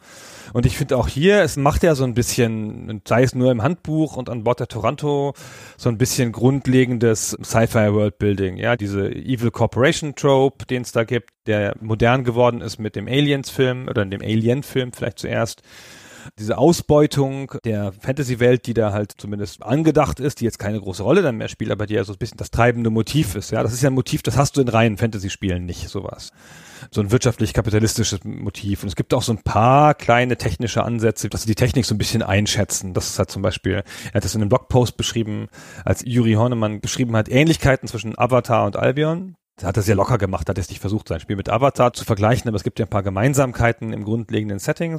Da hat er zum Beispiel gesagt, sie haben auch Artificial Gravity, also künstliche Schwerkraft, ausgeschlossen im Spiel, weil ihnen das eine zu große technische Bürde gewesen wäre in der Zukunft. Deswegen haben ihre Raumschiffe Rotation. Fällt nicht groß auf im Spiel, dass sie sowas haben, aber sie haben sich ein bisschen Gedanken darüber gemacht, finde ich. Ja, bla bla bla bla, das mag schon sein, Das dass sie sich da nett. Gedanken drüber gemacht haben in dieser Exposition am Anfang, in dem Intro, es spielt aber halt hinterher keine Rolle mehr. Nee, genau, das ist klar. Na, das ist, wie gesagt, ich will das dem Spiel auch gar nicht vorwerfen, aber man hätte vielleicht mehr aus dieser Synergie zwischen Science Fiction und Fantasy machen können.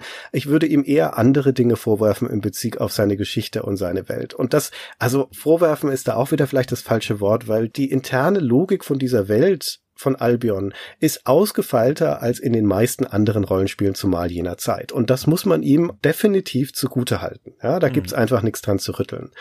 Es hat aber trotzdem so ein bisschen Probleme, die mir den Spaß daran etwas schmälern, wie zum Beispiel die Tatsache, dass das Spiel diese grundlegende Bedrohung, die hier existiert, nämlich dass die Toronto im Prinzip jede Sekunde damit anfangen kann, die Welt umzupflügen, dass es die vollkommen aus den Augen verliert. Das ist genau das Gleiche, was jetzt zu Recht bei Fallout 4 hoch und runter kritisiert wurde, dass du da diesen dringlichen Auftrag hast, deinen Sohn zu finden und dann machst du aber alles andere in dieser postapokalyptischen Welt links und rechts. Und hier ist es auch so, das Spiel verliert das komplett aus den Augen und es tritt über viele, viele, viele Spielstunden in den Hintergrund, bis es dann wieder im Zuge der Main Quest vorkommt. Und stattdessen präsentiert uns das Spiel etwas anderes. Es zieht einen anderen Hasen aus den Hut. Es hat ja nämlich noch einen Twist. Ja, es hat ja diesen Twist, den wir auch vergleichsweise früh in der Stadt der Iskai präsentiert bekommen. Wir sind ja dort in diese fremde Kultur reingekommen, diese Katzenwesen. Wir haben festgestellt, oh, hier leben indigene Kreaturen auf dieser Welt. ne, Sie sind intelligent, sie haben eine eigene Kultur und Zivilisation. Das ist ja der Hammer. Und dann wird einer von diesen Iskai umgebracht von einem Menschen. Und das ist in diesem Moment wirklich ein cooler Aha-Effekt, weil du da sitzt und denkst, Moment mal, wo kommt jetzt hier ein Mensch her, ja? Das sah jetzt auch nicht aus wie jemand von der Toronto, ja? Das wäre ja auch schon faszinierend genug, wenn da plötzlich von der Toronto hier noch Leute unterwegs wären, aber Mhm. nein, die sind irgendwo ganz anders. Die sind irgendwo in der Wüste gelandet. Wissen wir zu dem Zeitpunkt noch nicht. Also es heißt, auf dieser Welt existieren offensichtlich eindeutig Menschen. Und wir erfahren da auch schon direkt nach diesem Attentat durch paar Gespräche, dass diese Menschen hier nicht erst seit gestern sind, die sind nicht mehr im Raumschiff angekommen oder sowas, sondern die sind hier seit 2000 Jahren. Und ein Jahr auf Albion, auf dem Planeten, ist genauso lang wie eines der Erde. Also die waren einfach schon immer da. Und damit wird das eigentlich zur neuen Leitfrage erstmal des Spiels, nämlich, wo zum Teufel kommen diese Menschen her? Und wie sind die auf diesen Planeten gekommen, wenn das vor 2000 Jahren passiert ist? Da war gerade erst hier die Antike auf der Erde. Ja, da war noch nichts mit Raumschiffbau. Und das ist eine ganz coole Frage. Also eine wirklich schicke. Sie ist aber, dieser Twist ist leider für das Spiel letztendlich ein Makel, finde ich. Ja, das ist dann de facto doch keine gute Entscheidung, weil es relativiert die Bedeutung dieser Fremdheit, dieser Ureinwohner, die hier sind, weil auf einmal verschiebt sich der Fokus wieder weg von diesen faszinierenden Iskai und den ganzen anderen Kreaturen auf dieser Welt und geht wieder hin zu Menschen. Hm. Ja, und das ist halt doch ziemlich banal dann letztendlich. Ja, muss ich mich doch wieder mit Menschen auseinandersetzen, auch wenn es irgendwie uralte Menschen sind. Zweitens ist die Auflösung der Frage, wie die dahin gekommen sind, leider unbefriedigend. Das wird nie so richtig hundertprozentig erklärt, aber es läuft im Endeffekt hinaus auf die Antwort, ja, Magie. Ja, wenn es nicht Technik ist, dann ist es halt Magie. Ist ja Technik, oder? Ist das nicht so Planetenbewusstsein-Zeug, wie das in der Science Fiction manchmal vorkommt? Im Spiel ist es eine Gottheit. Ja, genau. es ist diese Muttergottheit, Genau. die dann die Leute dahin geführt hat. Und ob das nennst Magie, nennst irgendwie, keine Ahnung, höhere Wesen, was auch immer. Hm. Es läuft aufs Gleiche raus. Es ist jedenfalls eigentlich eine magische Erklärung, wenn man so möchte. Hm. Ja, Aber das Frustrierendste ist, wenn wir jetzt dann halt schon in diesem Szenario sind, wo dann Menschen, die vor 2000 Jahren, das ist ja dann das zentrale Punkt dieser Spielmythologie, dass das Kelten sind. Die kommen also aus dem keltischen England zu der Zeit, wo gerade die Christianisierung droht und wo so Römer und Hellenen und sowas vor der Tür stehen.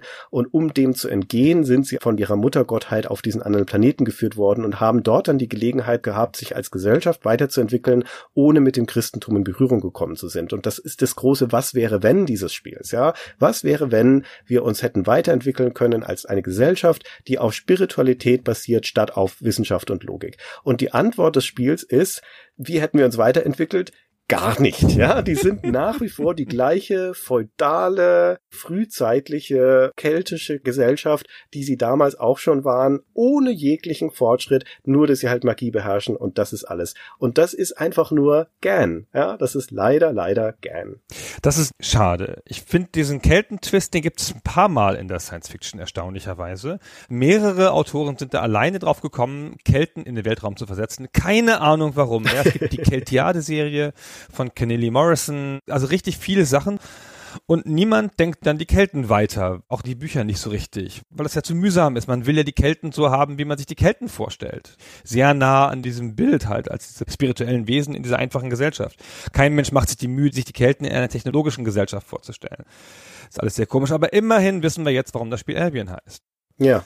Sehr gut. Weil das nämlich, wie der Hornemann mal schrieb, für ihn vage nach Kelten klingt. Der hat damals nicht gewusst, dass das das Wort für England ist. Mhm. Ja, dass Albion England ist. Und er meinte, das sei jetzt ja schon ein bisschen hm, okay, wenn er das vorher gewusst hätte, das vielleicht nicht gemacht.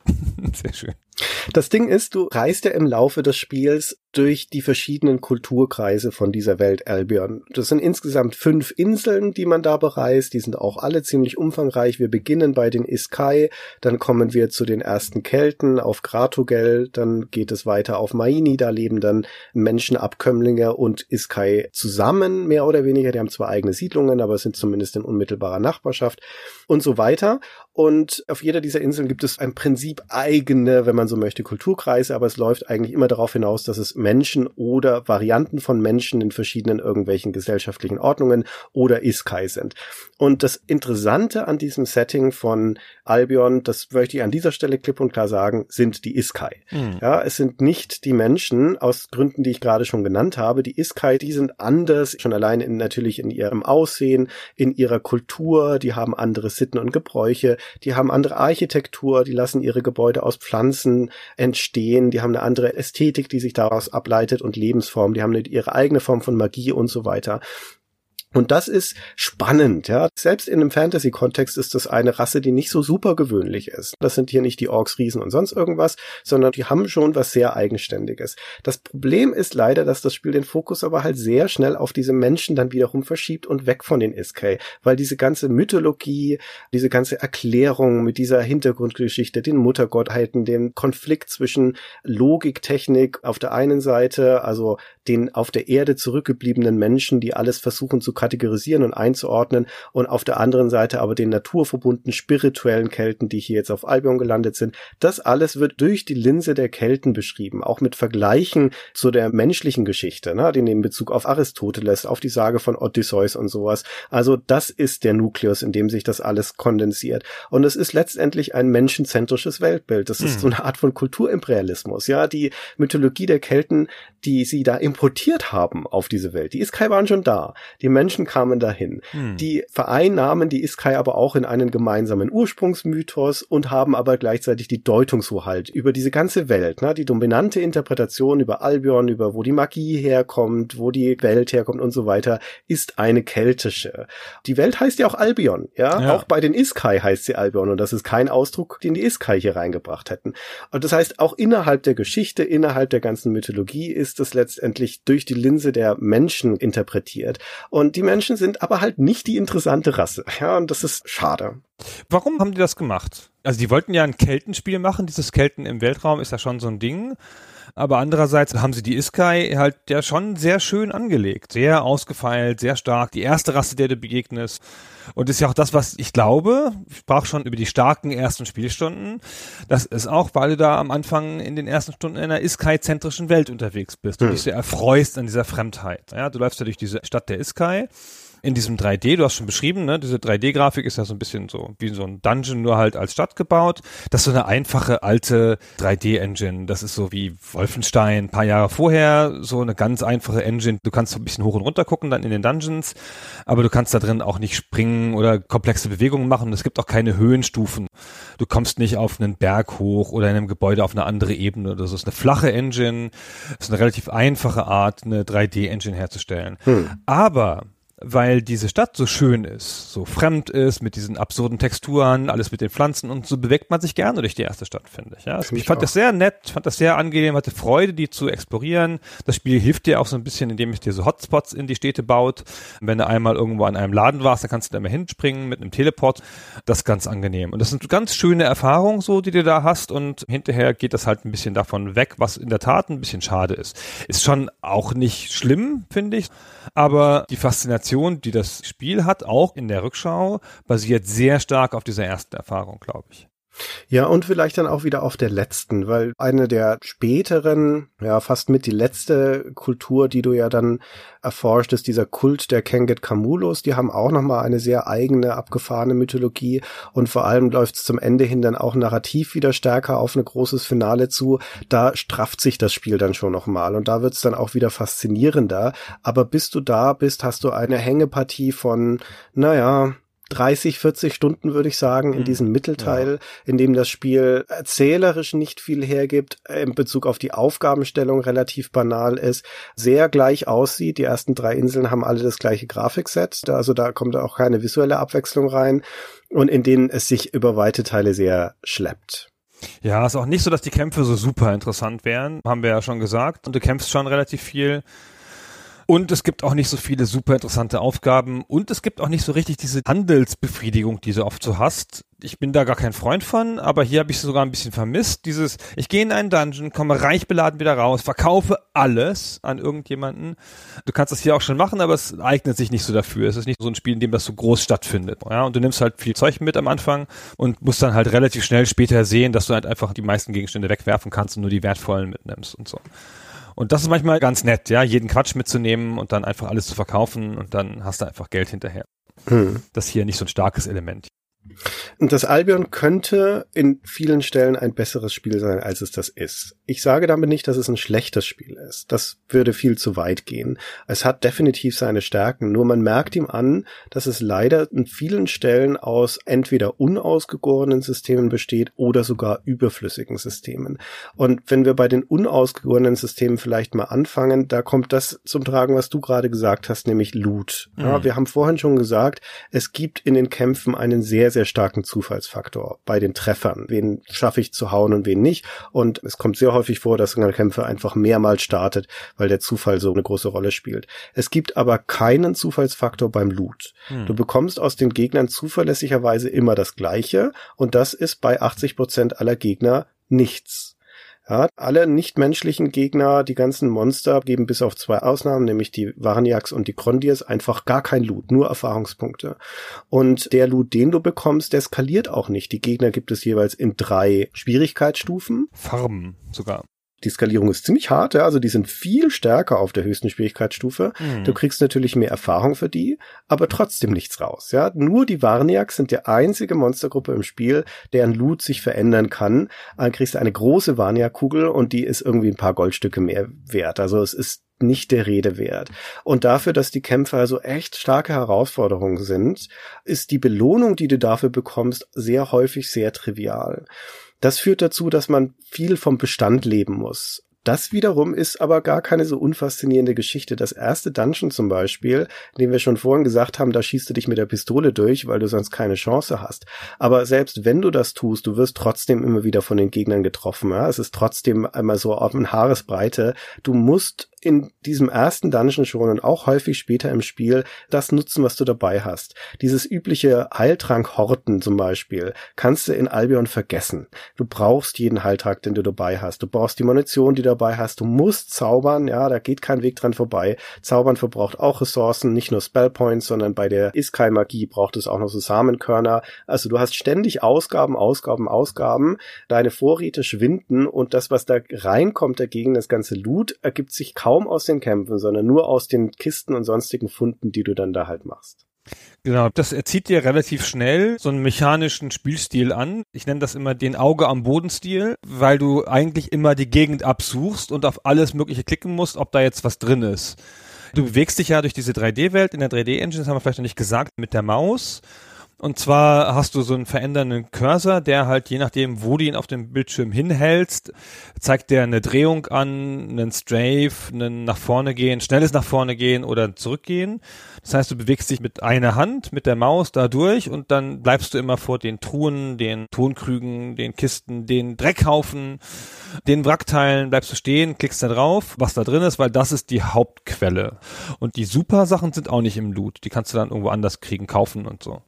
Das ist mein Eindruck. Ja, in den allermeisten Fällen ja. Also es gibt sogar, glaube ich, einige super Gegenstände, die du wirklich nur kaufen kannst und nirgendwo finden, aber da würde ich jetzt meine Hand nicht dafür ins Feuer legen. Also es scheint mir so, dass es unbefriedigend ist, das Loot insgesamt. Ich fand, es gab so viel Schrott.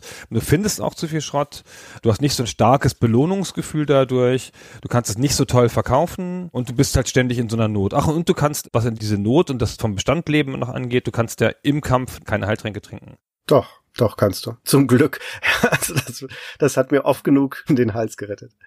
Also ich stimme dir nicht zu, dass der Loot meistens Schrott wäre, den man bekommt. Im Gegenteil, ich finde, dass dadurch, dass du aus den Kämpfen nichts rausbekommst, sondern eher aus den Truhen und Funden und sowas, ist es häufig doch Sachen, die zumindest beim Verkaufen wertvoll sind und du musst es verkaufen. Ja. Du lebst wirklich von der Hand in den Mund. Also Albion ist keines von diesen Rollenspielen, bei denen du in kürzester Zeit in Loot und Gold schwimmst, sondern es ist eines, bei denen deine Einkäufe gut überlegt sein wollen. Und das ist vielleicht ein eher deutsches Ding, aber das trägt durchaus was zur Faszination des Spiels bei. Albion ist grundsätzlich, ich glaube, das sollte jetzt schon durchgekommen sein, ein schwieriges Spiel. Hm. Ja, das muss man tatsächlich so sagen. Es ist ein Spiel, das Grind erfordert, das Leidensbereitschaft erfordert und bei dem man damit leben muss, dass man über weite Strecken sich ziemlich schwach fühlt. Hm. Das wird nach hinten raus auch besser. Die Charakterprogression ist so ein bisschen hinten lastig, na, wie soll man sagen? Dein Drirre zum Beispiel, der dein Tank ist, wie du vorhin schon sagtest, dein bester Kämpfer, wenn der erstmal die Stufe 10 und 16 erreicht hat, wo er dann zweimal oder dreimal zuschlagen kann, dann wird der zum Killer. Also das ist ein Unterschied wie Tag und Nacht und dann machen einige Dinge auch viel mehr Spaß. Aber grundsätzlich ist es ein schwieriges Spiel, an dem man häufig eher mit der Not haushalten muss. Das muss man mögen. Ja? Das mhm. ist aber ein Teil der Herausforderung. Genau. Ja, ich bin gar nicht sicher, ob sie das mit Absicht gemacht haben. Ich glaube nicht. Ich glaube nicht, genau. Ich habe ihn gefragt und meinte, weil sie auch behauptet haben in Interviews oder vielleicht sogar im Handbuch, ich weiß gar nicht, dass sie halt sich so darauf konzentriert haben, diese Spielerfahrung so auf die Story abzustimmen, dass sie nicht wollten, dass das Spiel dem im Weg steht und dass sie eher auf der einfachen Seite rauskommen wollten und den Spieler klar durchführen wollten. Und so habe ich auch am Anfang bei der Story gesagt. Aber Grind und Schwierigkeit steht ihm natürlich entgegen. Hm. Und das konnte er nicht mehr so beantworten. Ist ja auch alles lange her und so und meinte so, naja, vielleicht ist es einfach ein bisschen schiefgegangen an ein paar Stellen. Naja, er hat uns ja an einer anderen Stelle eine Sache geschildert, die, glaube ich, als Antwort gelten darf. Wir spielen das mal schnell ein. Da redet er über das, was er gelernt hat aus Albion oder eine der Sachen, die er gelernt hat aus Albion. Albion war halt schon die Entwicklung, die mich im Endeffekt dann dazu gebracht hat, mich mehr mit Projektmanagement zu befassen, weil das war wirklich über zwei Jahre brutaler Crunch, der uns absolut an unsere psychischen und, und physischen Grenzen gebracht hat. Und ich mir danach gesagt habe, also so kann das nicht weitergehen. Wir müssen lernen, irgendwie unsere Entwicklung so zu organisieren, dass wir uns dabei nicht körperlich und geistig ruinieren. Nicht, weil ich Planungen so unheimlich sexy finde, sondern einfach, weil ich gelernt habe, wenn wir nicht schaffen, Dinge professionell zu organisieren, der kreative Erfolg bleibt dann einfach aus und man erschöpft sich dabei völlig. Das ist auch etwas, was ich aus Albion mitgenommen habe.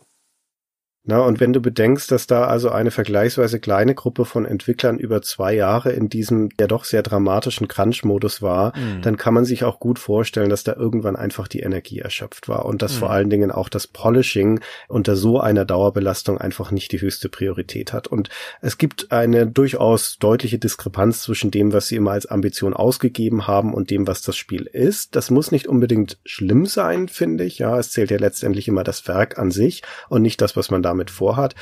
Aber es macht ein bisschen erklärbarer, warum manche Sachen in Albion so unausgegoren wirken.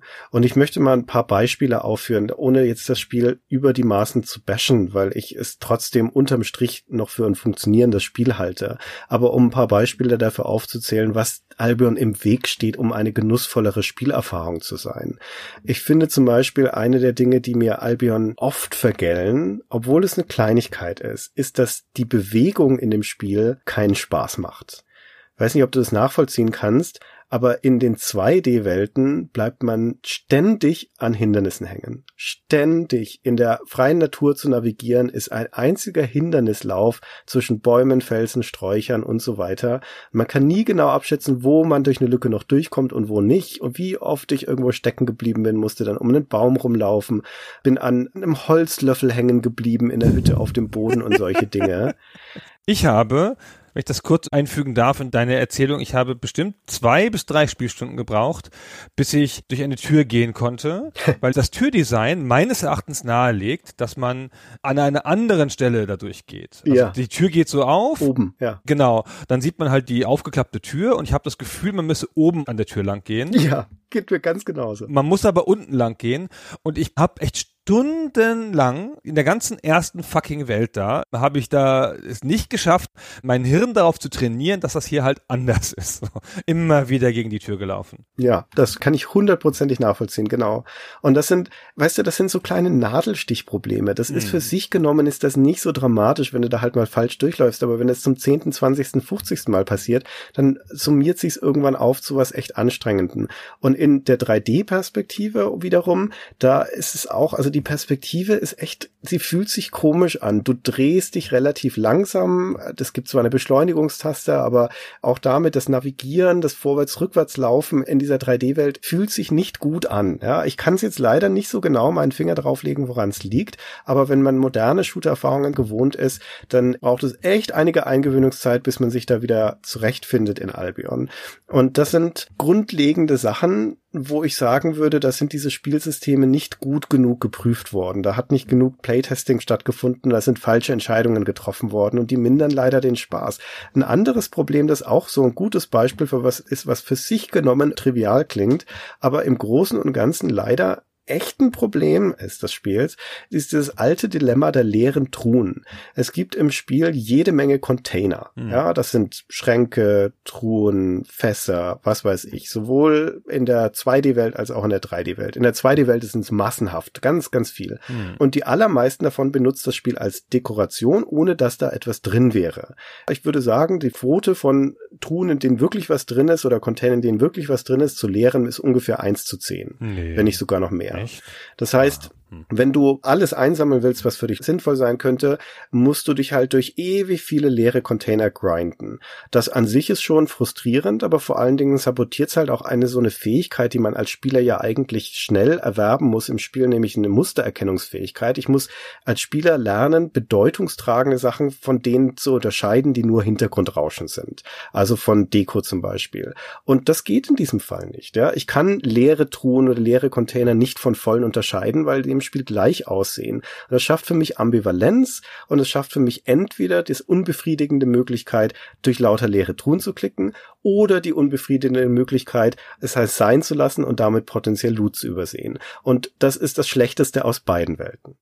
Das stimmt. Man muss fairerweise sagen, dass das viele Rollenspiele haben. Ja, richtig. Und nicht nur Rollenspiele, ja? Ja. Also diesen Übermaß an Möglichkeiten, Sachen zu finden, verbunden aber mit dem Zwang, das zu tun, das ist schon ein häufiges Problem. Ich habe das nie verstanden. Ich weiß nicht, warum Spiele das tun. Das ist so eine Mischung aus Deko und Belohnung oder irgendwas, aber es wäre einfach vernünftig, nur volle Container hinzustellen, weil was soll's denn? ja, Ja, naja. Genau.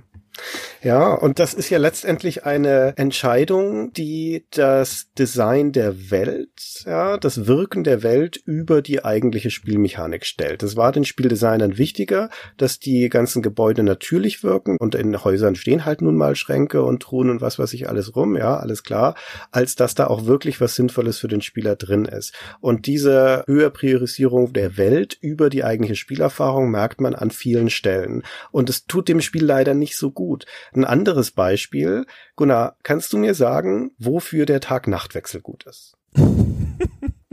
Der ist da, damit du weißt, wann deine Leute wieder müde werden. Nee, das stimmt gar nicht, oder? Nö, stimmt nicht. Ähm, dann weiß ich es nicht. Ich weiß es auch nicht. Weil, weil es gut aussieht. Weil es geht. Ja, genau, weil die hier die Ambition hatten, eine Welt zu simulieren und in so einer Welt muss es Tag und Nacht wechseln. Ja, es ist halt mhm. halt so, es muss. Und dann müssen wir als Spieler uns damit rumschlagen, dass es dann dunkel wird und man nichts mehr sieht und dass die ganzen Geschäfte zu haben. Das ist nämlich das einzige, die einzige spielmechanische Auswirkung, dass in den Städten die Geschäfte zu haben. Das heißt, du brauchst Fackeln und Lichtzauber und sowas, die funktionieren aber nur in Dungeons, nicht in der Außenwelt, aus irgendeinem Grund. Ja, du kannst auf der Karte keine Fackel anmachen und du hast nur den Nachteil, dass du in der Stadt nicht in die Läden gehen kannst. Du musst warten oder schlafen, bis es wieder morgen ist. Ohne Not. Hm. Ohne Not. Es ist einfach nur nur lästig. Und aus einer Spieldesign-Perspektive ist das halt einfach eine falsche Entscheidung. Ja, es macht mir als Spieler das Spiel schwerer, ohne dass ich einen Mehrwert davon habe. Der minimale Mehrwert, dass die Welt glaubwürdiger ist, bringt mir leider auf Dauer nichts. Ja, ich finde auch das ist so eine Sache, die man halt oft in solchen Spielen hat. Und das macht es aber doch nicht besser. Nee, das macht sich besser, aber ich finde, das ist ja einfach ein typischer Designfehler auch der frühen Rollenspiele. Auch das siehst du ja heute noch manchmal. Ich finde so ganz grundsätzlich erstmal nicht so schlecht, wenn es das gibt, weil das gibt schon einen Glaubwürdigkeitsbonus auf die Welt. Dass es dich halt nach einer Weile nervt, ist schon klar, das stimmt schon. Aber am Anfang, also in Städten kann man ja auch ein relativ regelmäßiges Ausruhregime machen. Da kannst du ja dann irgendwie nachts auch resten. Das mit dem Resten ist ja auch so ein komisches System, dass du halt im Dungeon gern ausruhen möchtest, aber die Party noch nicht müde ist. Ja. Und dann gehen die halt nicht ins Bett, obwohl du denkst, jetzt könnte man aber mal echt jetzt hier so ein bisschen ausruhen, ja, um Heiltränke zu sparen. Ja, also wir könnten diese Liste noch lange fortführen von Dingen, die nicht so richtig gelungen sind an dem Spiel. Wie gesagt, ich will nicht auf dem Spiel rumhacken, das hat es auch nicht verdient. Aber es kann lehrreich sein, wenn man sich einige Systeme anschaut und sich fragt, warum sind die drin und was bedeutet es oder was hat es für Auswirkungen, dass sie im Spiel sind. Es gibt im Kampf ja auch dieses alte Rollenspiel-Element, dass du nachteilige Effekte auf deine Partymitglieder haben kannst. Also mhm. jemand wird ohnmächtig oh. oder wird panisch und rennt weg und so weiter. Und das ist eine gute Sache. Das verändert das Kampfgeschehen, das erzwingt eine taktische Anpassung. Dann habe ich aber einmal eine Lücke in der Aufstellung. Und das gilt ja auch in Albion genauso für die Gegner wie für mich selbst. Also bei mhm. mir können Leute ohnmächtig werden. Ich kann aber auch Leute bei den Gegnern schlafen legen zum Beispiel. Ne? Und mhm. das dient einem abwechslungsreichen, unvorhergesehenen Kampf. Das finde ich gut. Aber jetzt gibt's zwei nachteilige Effekte, die in dem Spiel auftreten können, die problematisch sind aus meiner Perspektive. Nämlich einmal, du kannst krank werden. Die Warniaks zum Beispiel als Gegner können Krankheiten übertragen, zufällig. Und Ausrüstungsgegenstände können zerbrechen. Das ist ja auch so ein oh. altes Ding. Diablo hatten wir es ja zum naja. Beispiel auch beschrieben. Und auch hier ist wieder die Frage, wozu dient das? Das ist wie in allen Spielen. Das ist so wie aus so einem Baukasten von Rollenspielen einer bestimmten Zeit genommen, weil das halt so ist. Weil das so ist, genau. Diese Kampfeffekte habe ich schon immer gehasst. also natürlich kann man die, wenn man die ganz mit Bedacht einsetzt, nur als direkte Konsequenz von spezifischen Zaubern. Dann ist das potenziell schon schlimm genug und disruptiv genug für die Spielerfahrung, aber das mag dann schon gehen. Wenn es ein Zufallseffekt von Gegnerklassen ist, dann hast du bloß dieses typische, oh Gott, es ist der Typ, der Erfahrungspunkte stiehlt. Oh Gott, es ist das Monster, das dich vergiftet. Ja. Oh Gott, es ist das Monster, das dich irrsinnig macht. Auch hier gibt's ja wieder Irrsinn, auch so eine ganz schlimme Auswirkung, wo deine eigene Party angegriffen wird von deinen eigenen Leuten. Ich habe das so satt in Rollenspielen, dass mich meine eigenen Leute angreifen. Hier gibt's noch mal sehr schönes irritiert, dass du keine Magie mehr benutzen kannst, das ist ein bisschen lustig. Aber ich finde, das sind Sachen, die nehmen dir das Spiel aus der Hand, in der Regel mit einem Zufallseffekt weil das durch Pech entsteht und dann kannst du quasi fast immer neu laden hm. in solchen Situationen. Ist jetzt nicht ein Albion-spezifisches Problem. Es ist in anderen Spielen fast noch schlimmer manchmal, ja. Richtig. Wir haben über die Goldbox-Spiele gesprochen und über Erfahrungspunktdiebe, Erfahrungsstufendiebe sogar und solche Sachen im D&D-System. Das ist so ein bisschen so der Gipfel dessen. Hm. Und hier geht das noch jetzt nicht so schlimm, aber es ist auch lauter unnötige Systeme, die man halt quasi immer drin hat in Rollenspielen, weil sie irgendwie dazugehören die aber nichts bringen, so wie sie eingesetzt sind. Genau, über die nicht genug nachgedacht wurde. Ah. Also es wäre ja nicht so schlimm, wenn es entweder vorhersehbar wäre und damit verhinderbar, dass sowas passiert. Also wenn es einen Haltbarkeitswert zum Beispiel bei den Waffen oder Rüstungen gäbe, den gibt es aber hier nicht. Es ist rein zufällig, ob die zerbrechen oder nicht und wenn das potenziell behandelbar wäre. Also wenn die Waffe zerbricht und dann kann ich sie halt wieder reparieren. Oder ich bin krank und dann kann ich mich wieder heilen. Das mit dem Heilen geht bei der Krankheit.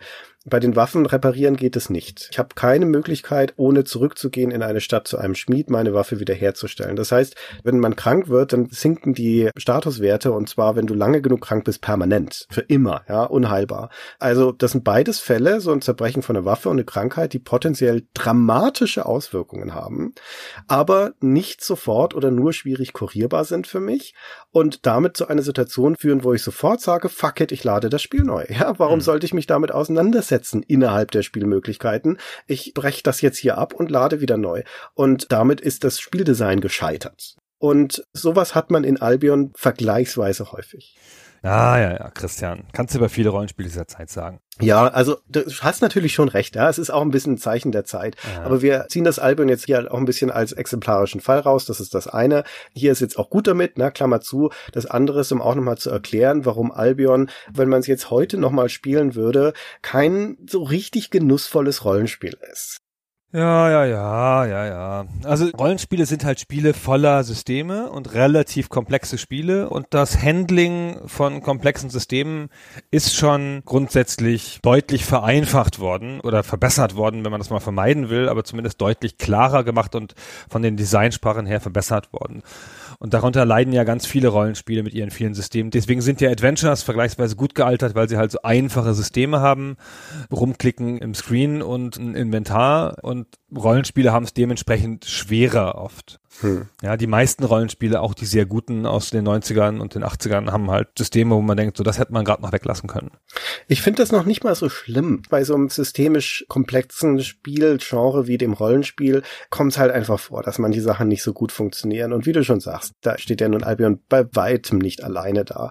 Ich finde es auch nicht per se schlimm, dass Albion an sich ein schwieriges, ich würde fast sagen, ein anstrengendes Spiel ist. Ja, es ist schon an vielen Stellen echt mühsam. Gerade die Kämpfe sind häufig ein Grind. Und das ist an sich kein Problem, wenn eine zentrale Frage leicht zu beantworten ist, nämlich, wofür mache ich mir diese Mühe? Was habe ich davon? Worauf arbeite ich hin? Was war das denn bei dir bei Albion? Ach, ich weiß nicht. Ich habe so eine Grundfaszination mit der Welt und ich habe mich an so eine methodische Spielweise gewöhnt, die das Spiel ja erfordert mit dem ganzen Klicken und da reingucken und so weiter und so fort. Das habe ich am Anfang die erste Minute sehr doof gefunden. Und dann habe ich mich in so einen ruhigen Groove eingearbeitet. Und ich wollte schon immer noch so die nächste Insel sehen, wie es da weitergeht. Wollte schon grundsätzlich wissen, wie das zu Ende geführt wird, wo die Kelten herkommen und derartige Dinge. Das war schon so ein bisschen eher so ein storygetriebener Ansatz. Äh, über die Mitte des Spiels, letztes Mal ein bisschen nach. Hm.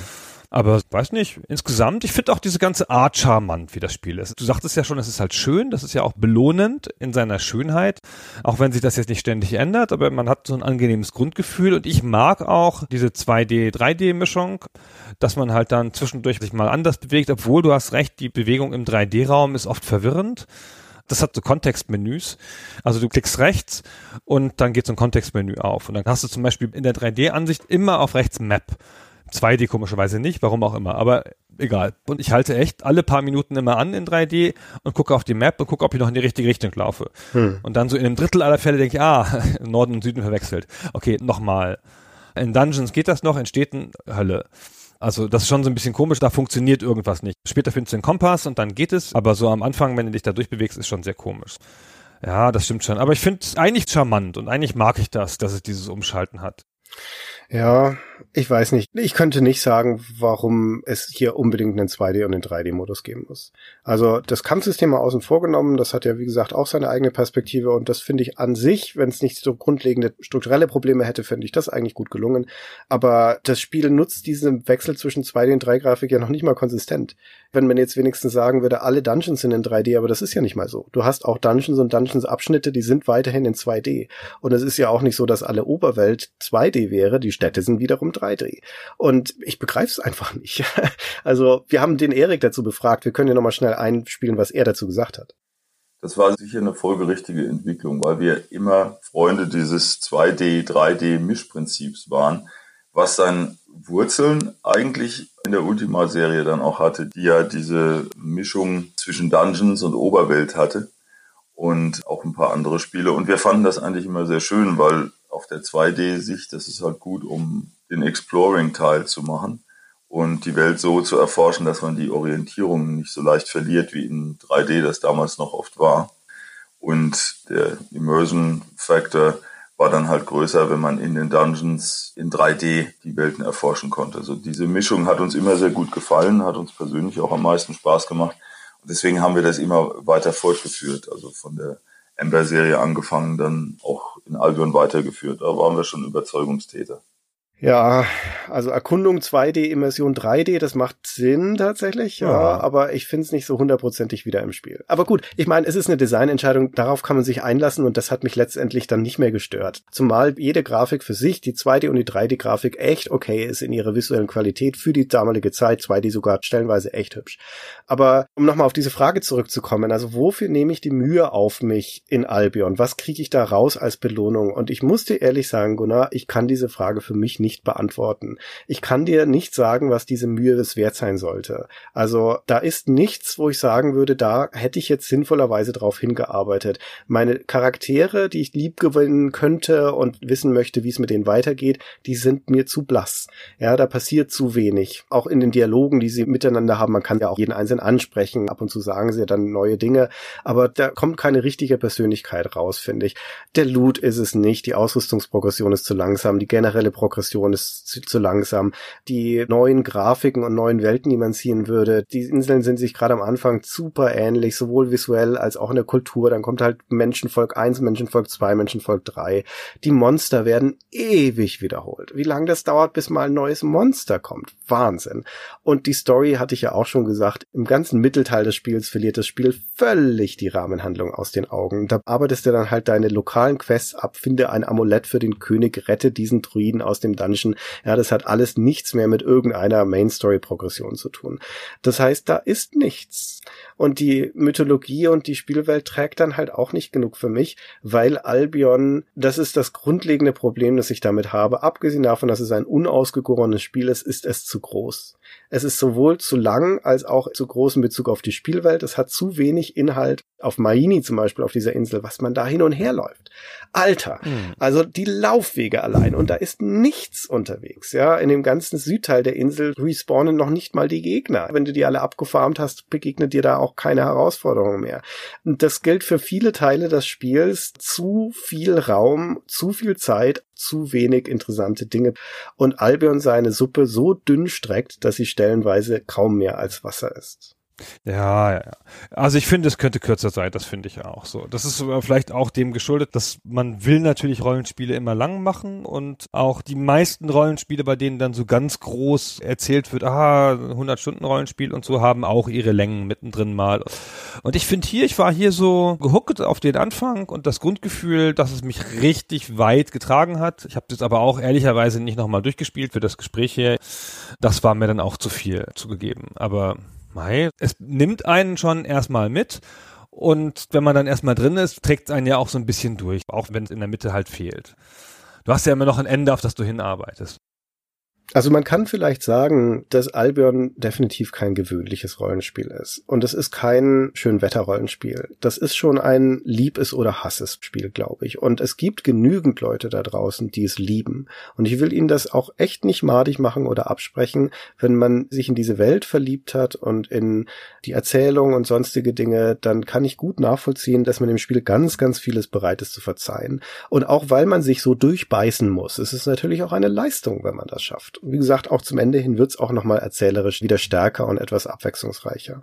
Aber es ist genauso gut auch ein Hassesspiel. Ja, also ich kann auch vollkommen verstehen und ich stehe leider eher auf dieser Seite, dass man den Zugang zu dem Spiel nicht oder nur schwer findet oder dass einem die ganzen Stolpersteine, die Spielerfahrung so sehr vergällen, dass es es dann halt leider nicht wert ist, das zu spielen. Aber damit bleibt es ein in gewisser Weise polarisierendes Spiel. Na ja, das sagt man ja gerne. Ich finde, es steht so ein bisschen in der Mitte, weil ich finde, man kann es mit Gewinnen ganz gut nochmal spielen. Man muss nur wissen, wann man aufhört. Und das gilt ja für viele Spiele, auch gerade für ältere Spiele, dass die dann sich doch noch wiederholen oder dass man dann die Systeme schon gelernt hat, gerade bei Rollenspielen. Dann kommt noch ein Dungeon und noch ein Dungeon und noch ein Dungeon.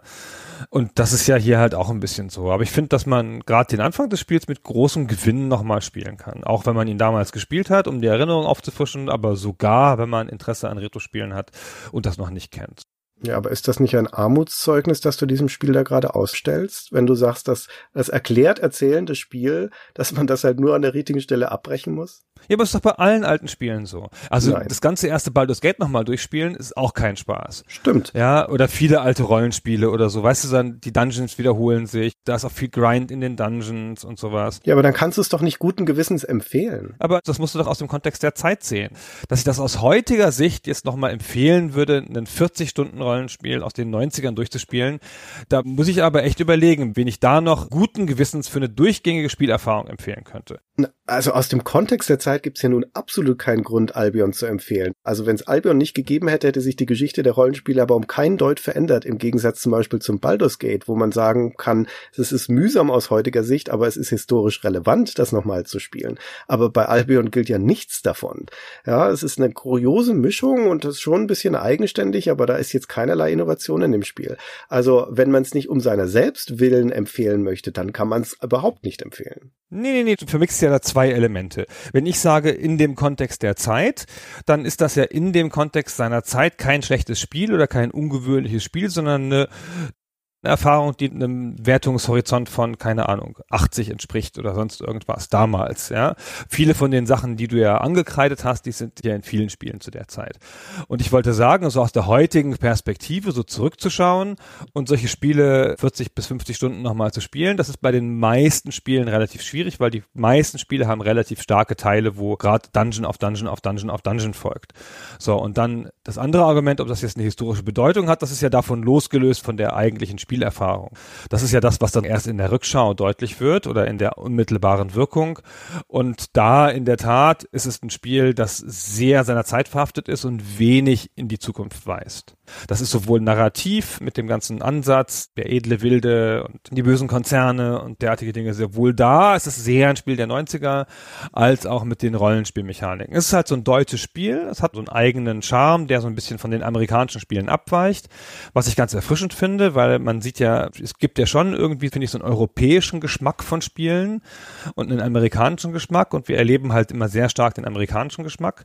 Aber um mal so ein ganz anderes Beispiel, so das Fable von Lionhead, von Peter Molyneux, ist halt auch ein Spiel, das an vielen Stellen gar nicht funktioniert, aber weil es so einen europäischen Geschmack hat, manchmal ganz erfrischend ist. Ich finde, das habe ich hier jetzt auch. Es hat so ein Amiga-Design irgendwie, finde ich, mit seiner Pixel-Grafik, es atmet so einen anderen Spirit als viele andere Spiele, auch zu der Zeit und auch noch danach. Deswegen ist das in meinem Herzen irgendwie geblieben und deswegen kann man es auch nochmal spielen, finde ich. Okay, das ist ja legitime Ansicht. Der europäische Geschmack hat es leider auch nicht gerettet, weil, um nochmal im Kontext seiner Zeit zu bleiben, das Albion war leider kein erfolgreiches Spiel. Eric Simon hat dazu gesagt, dass er sich zwar nicht mehr erinnert an die Verkaufszahlen, aber er weiß noch, dass es keinen Profit gemacht hat. Das dürfte auch erklären, warum es bis heute kein Albion 2 gibt. Auch die Kritik damals war, verhalten positiv, also das hat Wertungen so im 70er bis niedrigen 80er Bereich eingefahren, mittleren 80er Bereich das Spiel, also das sind dann schon die besten. Auch das war entfernt von dem wirklich euphorischen Pressefeedback, das die Ember-Spiele vorher bekommen haben. Und in dieser Gemengelage aus weder kritisch erfolgreich noch kommerziell erfolgreich hat sich der Gedanke, da nochmal ein Nachfolgespiel zu machen, dann auch zerschlagen, zumal auch das Team ziemlich ausgebrannt war, wie Erik Simon ja dazu gesagt hat. Die Jungs, die von Talion gekommen sind, als Team und gemeinsam an Albion gearbeitet haben, sind dann in Blue Byte aufgegangen und haben sich eher auf andere Projekte verteilt, auf Siedler 3 zum Beispiel, Extreme Assault und so weiter, so dass das also auch als das letzte Talion-Projekt, wenn man so möchte, begriffen werden kann. Und das war's dann. Ja, genau. Aber ich finde halt, es hat dann natürlich schon seinen Platz in der Geschichte, weil es halt eine deutsche Produktion ist und es gibt ja nicht so viele deutsche große Rollenspielproduktionen. Ja, richtig. Genau. Gerade in dieser Mitte der 90er, wo ja eh die Rollenspielflaute ist. Allein dadurch hat es schon Alleinstellungsmerkmal. Genau. Und wie gesagt, durch den eigenen Stil und so steht es schon so ein bisschen für sich, auch wenn es jetzt spielerisch nichts Bahnbrechendes macht. Es wird oft so ein bisschen als ein Spiel bezeichnet, das zwischen den westlichen und den östlichen Rollenspielen steht, mit dem erzählerischen Fokus der japanischen Spiele und den Mechaniken der westlichen Spiele konnte ich mich dieser Haltung nicht so annähern. Aber ich fand das auch ganz interessant, dass das Leute so eingeordnet haben. Okay. Gunnar, jetzt haben wir wieder in aller Ausführlichkeit unsere Perspektive auf Albion geschildert, aber ihr da draußen habt euch das ja gewünscht, ja, zumindest wenn ihr Patreon seid. Jetzt sind wir neugierig auf eure Perspektive. Was fasziniert euch an Albion und warum wolltet ihr das bei Stay Forever behandelt haben? Und seid ihr denn zufrieden mit unserer Behandlung? Das interessiert uns ja auch immer. Genau, und uns wird auch interessieren, wer hat das denn in den letzten Jahren mal gespielt? Ja. Das ist ja relativ leicht nochmal zu Christian, jetzt will nicht so gehässig auflachen. ich weiß schon, worauf du hinaus möchtest. Wer hat es in den letzten Jahren mal gespielt? Das gibt's ja auf Good Or Games in einer sehr adäquaten Version für relativ wenig Geld. Ja, kann man ganz gut nochmal wirklich diese Erfahrung machen. Und wie hat man denn das empfunden? Ich finde, so goldene Nostalgie ist ja immer das eine und das nochmal überprüfen ist ja immer ein bisschen das andere. Ja. Da hat Christian natürlich schon recht. Ja, man kann sich ja die Sachen nochmal angucken. So, also das würde mich interessieren. Sagt uns das gerne und sagt doch Christian gerne, wo er Unrecht gehabt hat. Das ist ja auch immer wichtig, dass man ihm das zuweilen sagt. Ja, sonst steigt mir es noch in den Kopf, ja, das ganze Recht haben immer. genau. Genau. Und dann freuen wir uns, dass ihr so lange zugehört habt und bedanken uns und bis zum nächsten Mal. Bis dahin, tschüss.